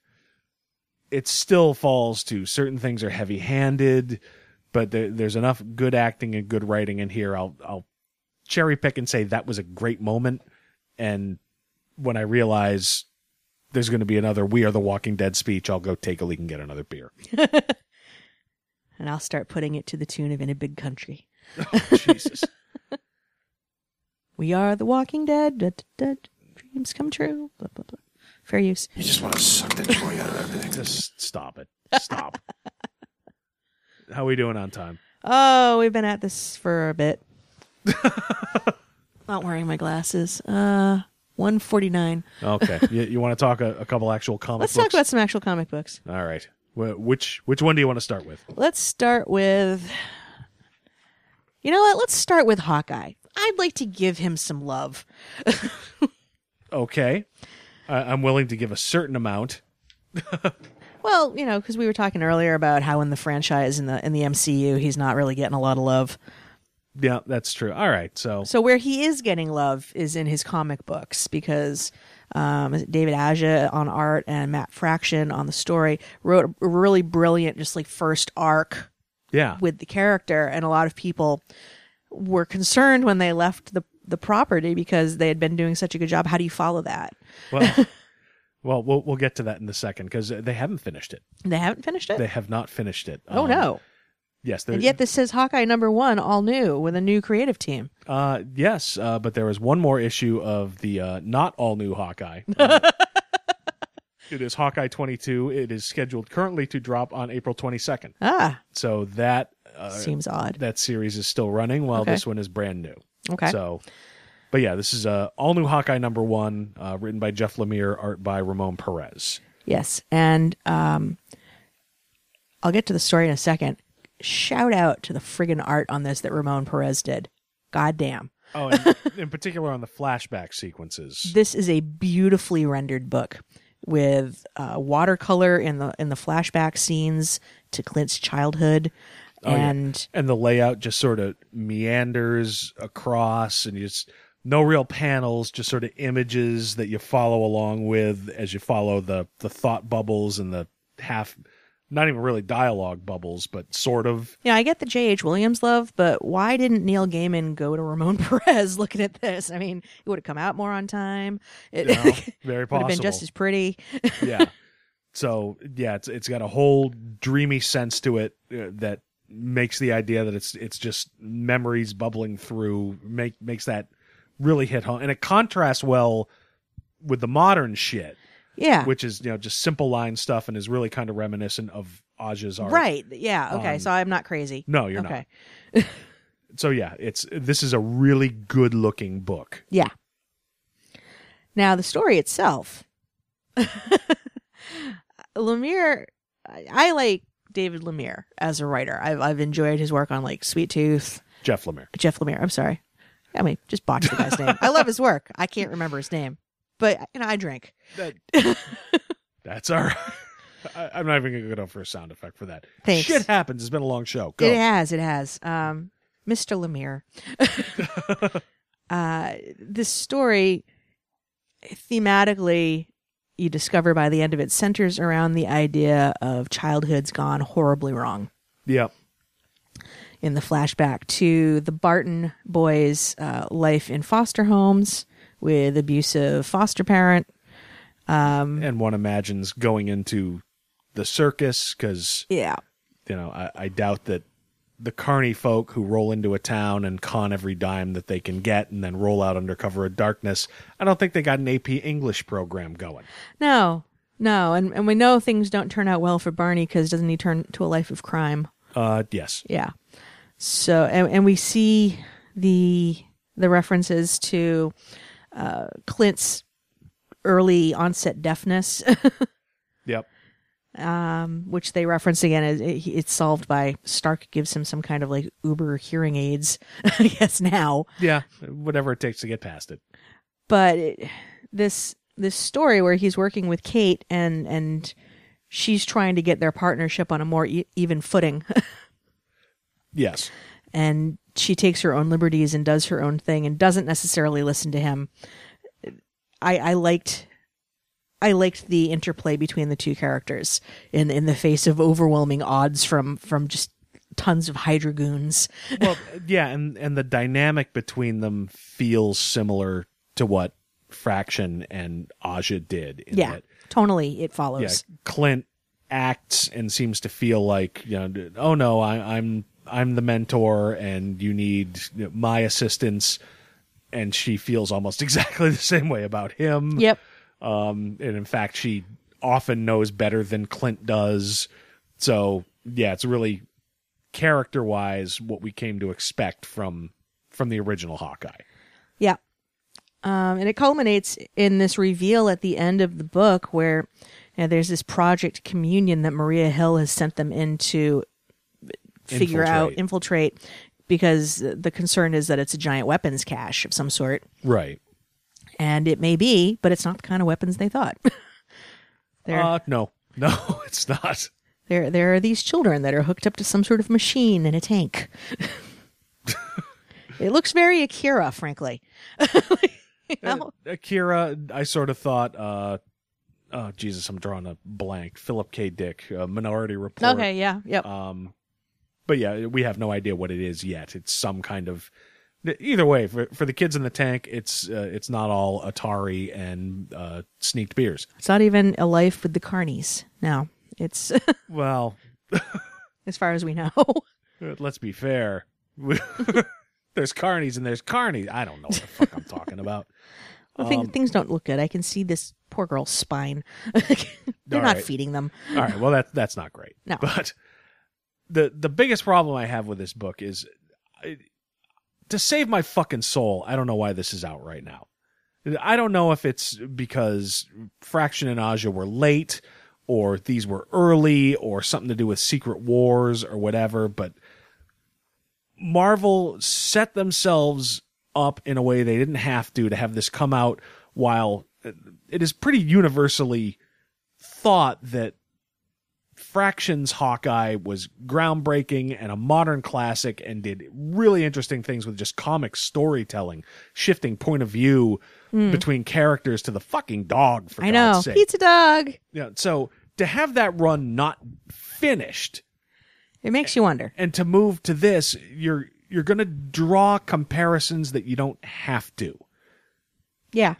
People sort of understand, okay, these guys are done.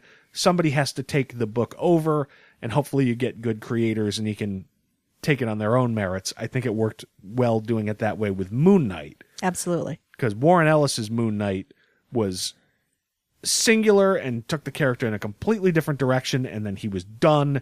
And Brian Wood took over, and not the same. Became longer, continuing stories, but still worked reasonably well you know, with the the groundwork that was done. For this to come out with still an issue, they're just they're setting themselves up for a comparison that almost nobody can win. When does Hawkeye 22 come out?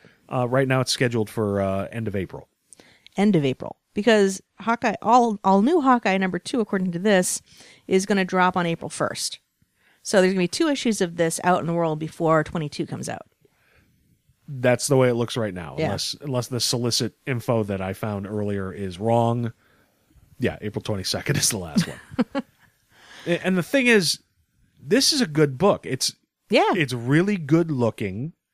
Uh certainly the exploration of barney and clint's childhood is something that works pretty well with what fraction and and aja did in their hawkeye. So there's a certain consistency to it.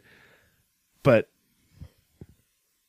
having the hawkeyes in massive battles in hydra the, the, the whole cool thing about fractions hawkeye was that this is just hawkeye at, at home and certainly Yeah. he's in this jam and there's some action to it but it wasn't superhero action Right, And right. ultimately this is a superhero book Hawkeye, Yeah. you're not going to have a hawkeye book that runs you know, like amazing spider-man or batman where you don't see him in costume ultimately it's a superhero story Well, Fractions book was what happens in the spaces in between Avengers time. yeah Because sometimes superhero is off duty. and so what, what does that life look like? yeah and, and certainly you can't continue that forever Yeah. but tonally it, it is different it's it's a comparison between the two and just particularly based on the timing there's no way that this is going to win just with additional Yeah. fraction hawkeye out there Yeah. you know hold this unless secret wars makes it impossible to hold it Which is probably the case. That Yeah. must be the case. yeah, drop it in May. Give everyone a chance to finish up because yeah, this is a five issue story. I don't know if this creative team is scheduled to last beyond the five issues, but hmm. just hold it until it's done Yeah. because it just it, it can't win the comparison, and it's not because it's a bad book. It's not, It's an excellent book so far. but you know, you- you're like the you're like the dude writing Batman after year one. Yeah. know, it's Jim Starlin did fine Batman stories. They weren't fucking Frank Miller. No. So it just it's it's something that didn't have to happen. No, it's it's it's a pretty good book, but they're starting on a back foot where they don't have to. Okay. So I think we've we've covered that fairly uh Yeah, don't get me don't get me wrong. It's a good book. It's just it's it's disappointing to me in that uh, you should have finished the other thing up first. Yeah, but you know, it's I I don't know. It's out. It's out in the world. I pick it up. yeah, it's on its own merits, it's a good book, and the art is spectacular. If for no other reason, pick it up for that. But yeah, it's it's not bad. It's just it's one of those. It's good, but it's up against this other thing that is so far beyond good. I think I think the best way to to take it at this point in time is just they're two separate entities, and instead of turning it into a comparative piece, just take each of them on their own merits. Which is what I should be doing. I'm only a person. I you can't always do it. You kind of see the same thing happening um, in various internet spaces about um, Peggy Carter versus Agents of Shield. Like, like one ended, the other one began, but there's a there seems to be this compulsion on in, in spaces to to compare the two when just they're two different things. One's a period piece that that is pre-Shield, and the other one is is Shield post Winter uh, post uh, Avengers. so you just kind of have to roll with it, and and I think just enjoy them both for what they are. Yeah, it's uh, clearly it's difficult for me to do. This is this is a good book. It's not on the same level as Fraction's Hawkeye, and just based on the timing, it, I just I found it impossible to to to make the break because it's not time to make the break. Yeah. they're not done yet. I, I don't disagree, but you know, I, I think it would be unfair to the book to to not give it its due just because the other one's still running. Uh, which is which is the better reaction to have. Look, I'm a petty man who's on his third beer. what the fuck do you want from and me? consider prior to to them dumping a ton of molten adamantium on Wolverine, how many different Wolverine titles were there running concurrently? No, you're right, and some I enjoyed, and some I couldn't get through. It, you've got a point. You, Yeah. You've convinced me. I don't know what you've convinced me, but it's an emotional reaction, and it may not make a difference. That's okay. So It's okay to be emotional. It's all right. Go to hell. All right, we are. I can see we're over two hours, so let, us do this quickly. Real quickly. Speaking of Yeah. of other vehicles in which one can find Hawkeye, Guardians of the Galaxy team up. Yes, wri- written by Brian Michael Bendis, uh, art by Art Adams, Yeah, which was that was cool. Yeah, it's. I've always. It's really easy to make fun of '90s style art. It's not only easy; it's fun. I mean, you know, I didn't see any pouches in here. Well, see the see the thing is, uh, Liefeld sort of got his style based on Todd McFarlane. Oh no, wait, Hawkeye has pouches. Yeah, well, he's always going to have pouches, but uh, who also McFarlane got his style from Art Adams. You know, the the Yeah. apocryphal story is that McFarlane went to a comic convention with Art Adams. Uh, Adams sold out, McFarlane didn't, so McFarlane said, "I'm going to start drawing like that." So Adams was really sort of the pioneer of the style of art that began in the late 80s and went through into the 90s before it ultimately became almost self-parody and self-destructed. I suppose I can kind of see that, except that Art Adams knows how to draw feet. I'm Well- take the easy shot. Yeah, okay, but but uh, since he was the, the first guy to draw on that, I've always liked it. Um, yeah, he uses too many fine detail lines. If you know, if every line you add to a character adds five years, his Hawkeye is about ten thousand fucking years old. but you know, as a guy who was really into comics in the '80s, as this style at the time was just a real departure Yeah, and Peter something. Quill's kind of looking like Harrison Ford here, yeah, like now, like crashing a plane. Yeah, exactly. So, but th- there's a certain amount of nostalgia to, to seeing Arthur Adams on a, a book again. And part of it is also that there was no real overexposure. It seemed like Adams never really did too many issues in a row of a continuing book. He wasn't all over the place That's where true. some of these guys were. So it's there's it still has a freshness to it to me. Yeah, Um Yeah, I mean, other in certain ways, this is a weird book with weird timing. you know, they, they name check Venom and Captain Marvel on the Guardians roster on the first page, but you don't see him. but yeah, really, this is this is Guardians of the Galaxy straight from the movie, Yep. And because of that, it, it seems sort of like oh, this is a way for Marvel to have a book on the stands. in time for Age of Ultron, you know, take last year's big movie Yeah. heroes and pair them up with this year's, and you know, really pop a corporate syner- synergy boner. but but the Avengers in this are the ones from Hickman's run. Right. The only recognizable Avengers, if you've seen the movies, are Hawkeye and Black Widow. I mean, even Captain America, Sam Wilson, and Thor's the female Thor. Right. So if if the idea behind this is to bring movie fans to the comics, it's it's not going to work. I mean, ask a random stranger what a Shang Chi is, and they'll probably tell you it's sexually transmitted disease. But you know what? You're you're also seeing in, inserted in here at least a couple of characters who are going to play out in the Netflix shows. You got like your Jessica Drew here. Um, who else am I seeing that might show up? Um, Shang Chi. yeah. So it, could work on that basis, but taking a step back from whatever somebody might be trying to do with the Marvel Cinematic Universe, ultimately this is a Bendis book with a lot of characters, which means you got a lot of chances for Bendis banter, Yes. which doesn't work for everybody. No. You know, a bunch of guys standing in a circle, you know, riffing on each other is not everyone's cup of tea, but there's a lot of action in this book. The banter is there, but it's all wrapped in action, starting with the space battle into the crash, into the ground battle with the Chitauri. There's really not too many panels of people just standing around shooting the shit. So it's kind of the best of both of Bendis's worlds, where you've got the action going, but also the the cool back and forth, which I really like. Yeah.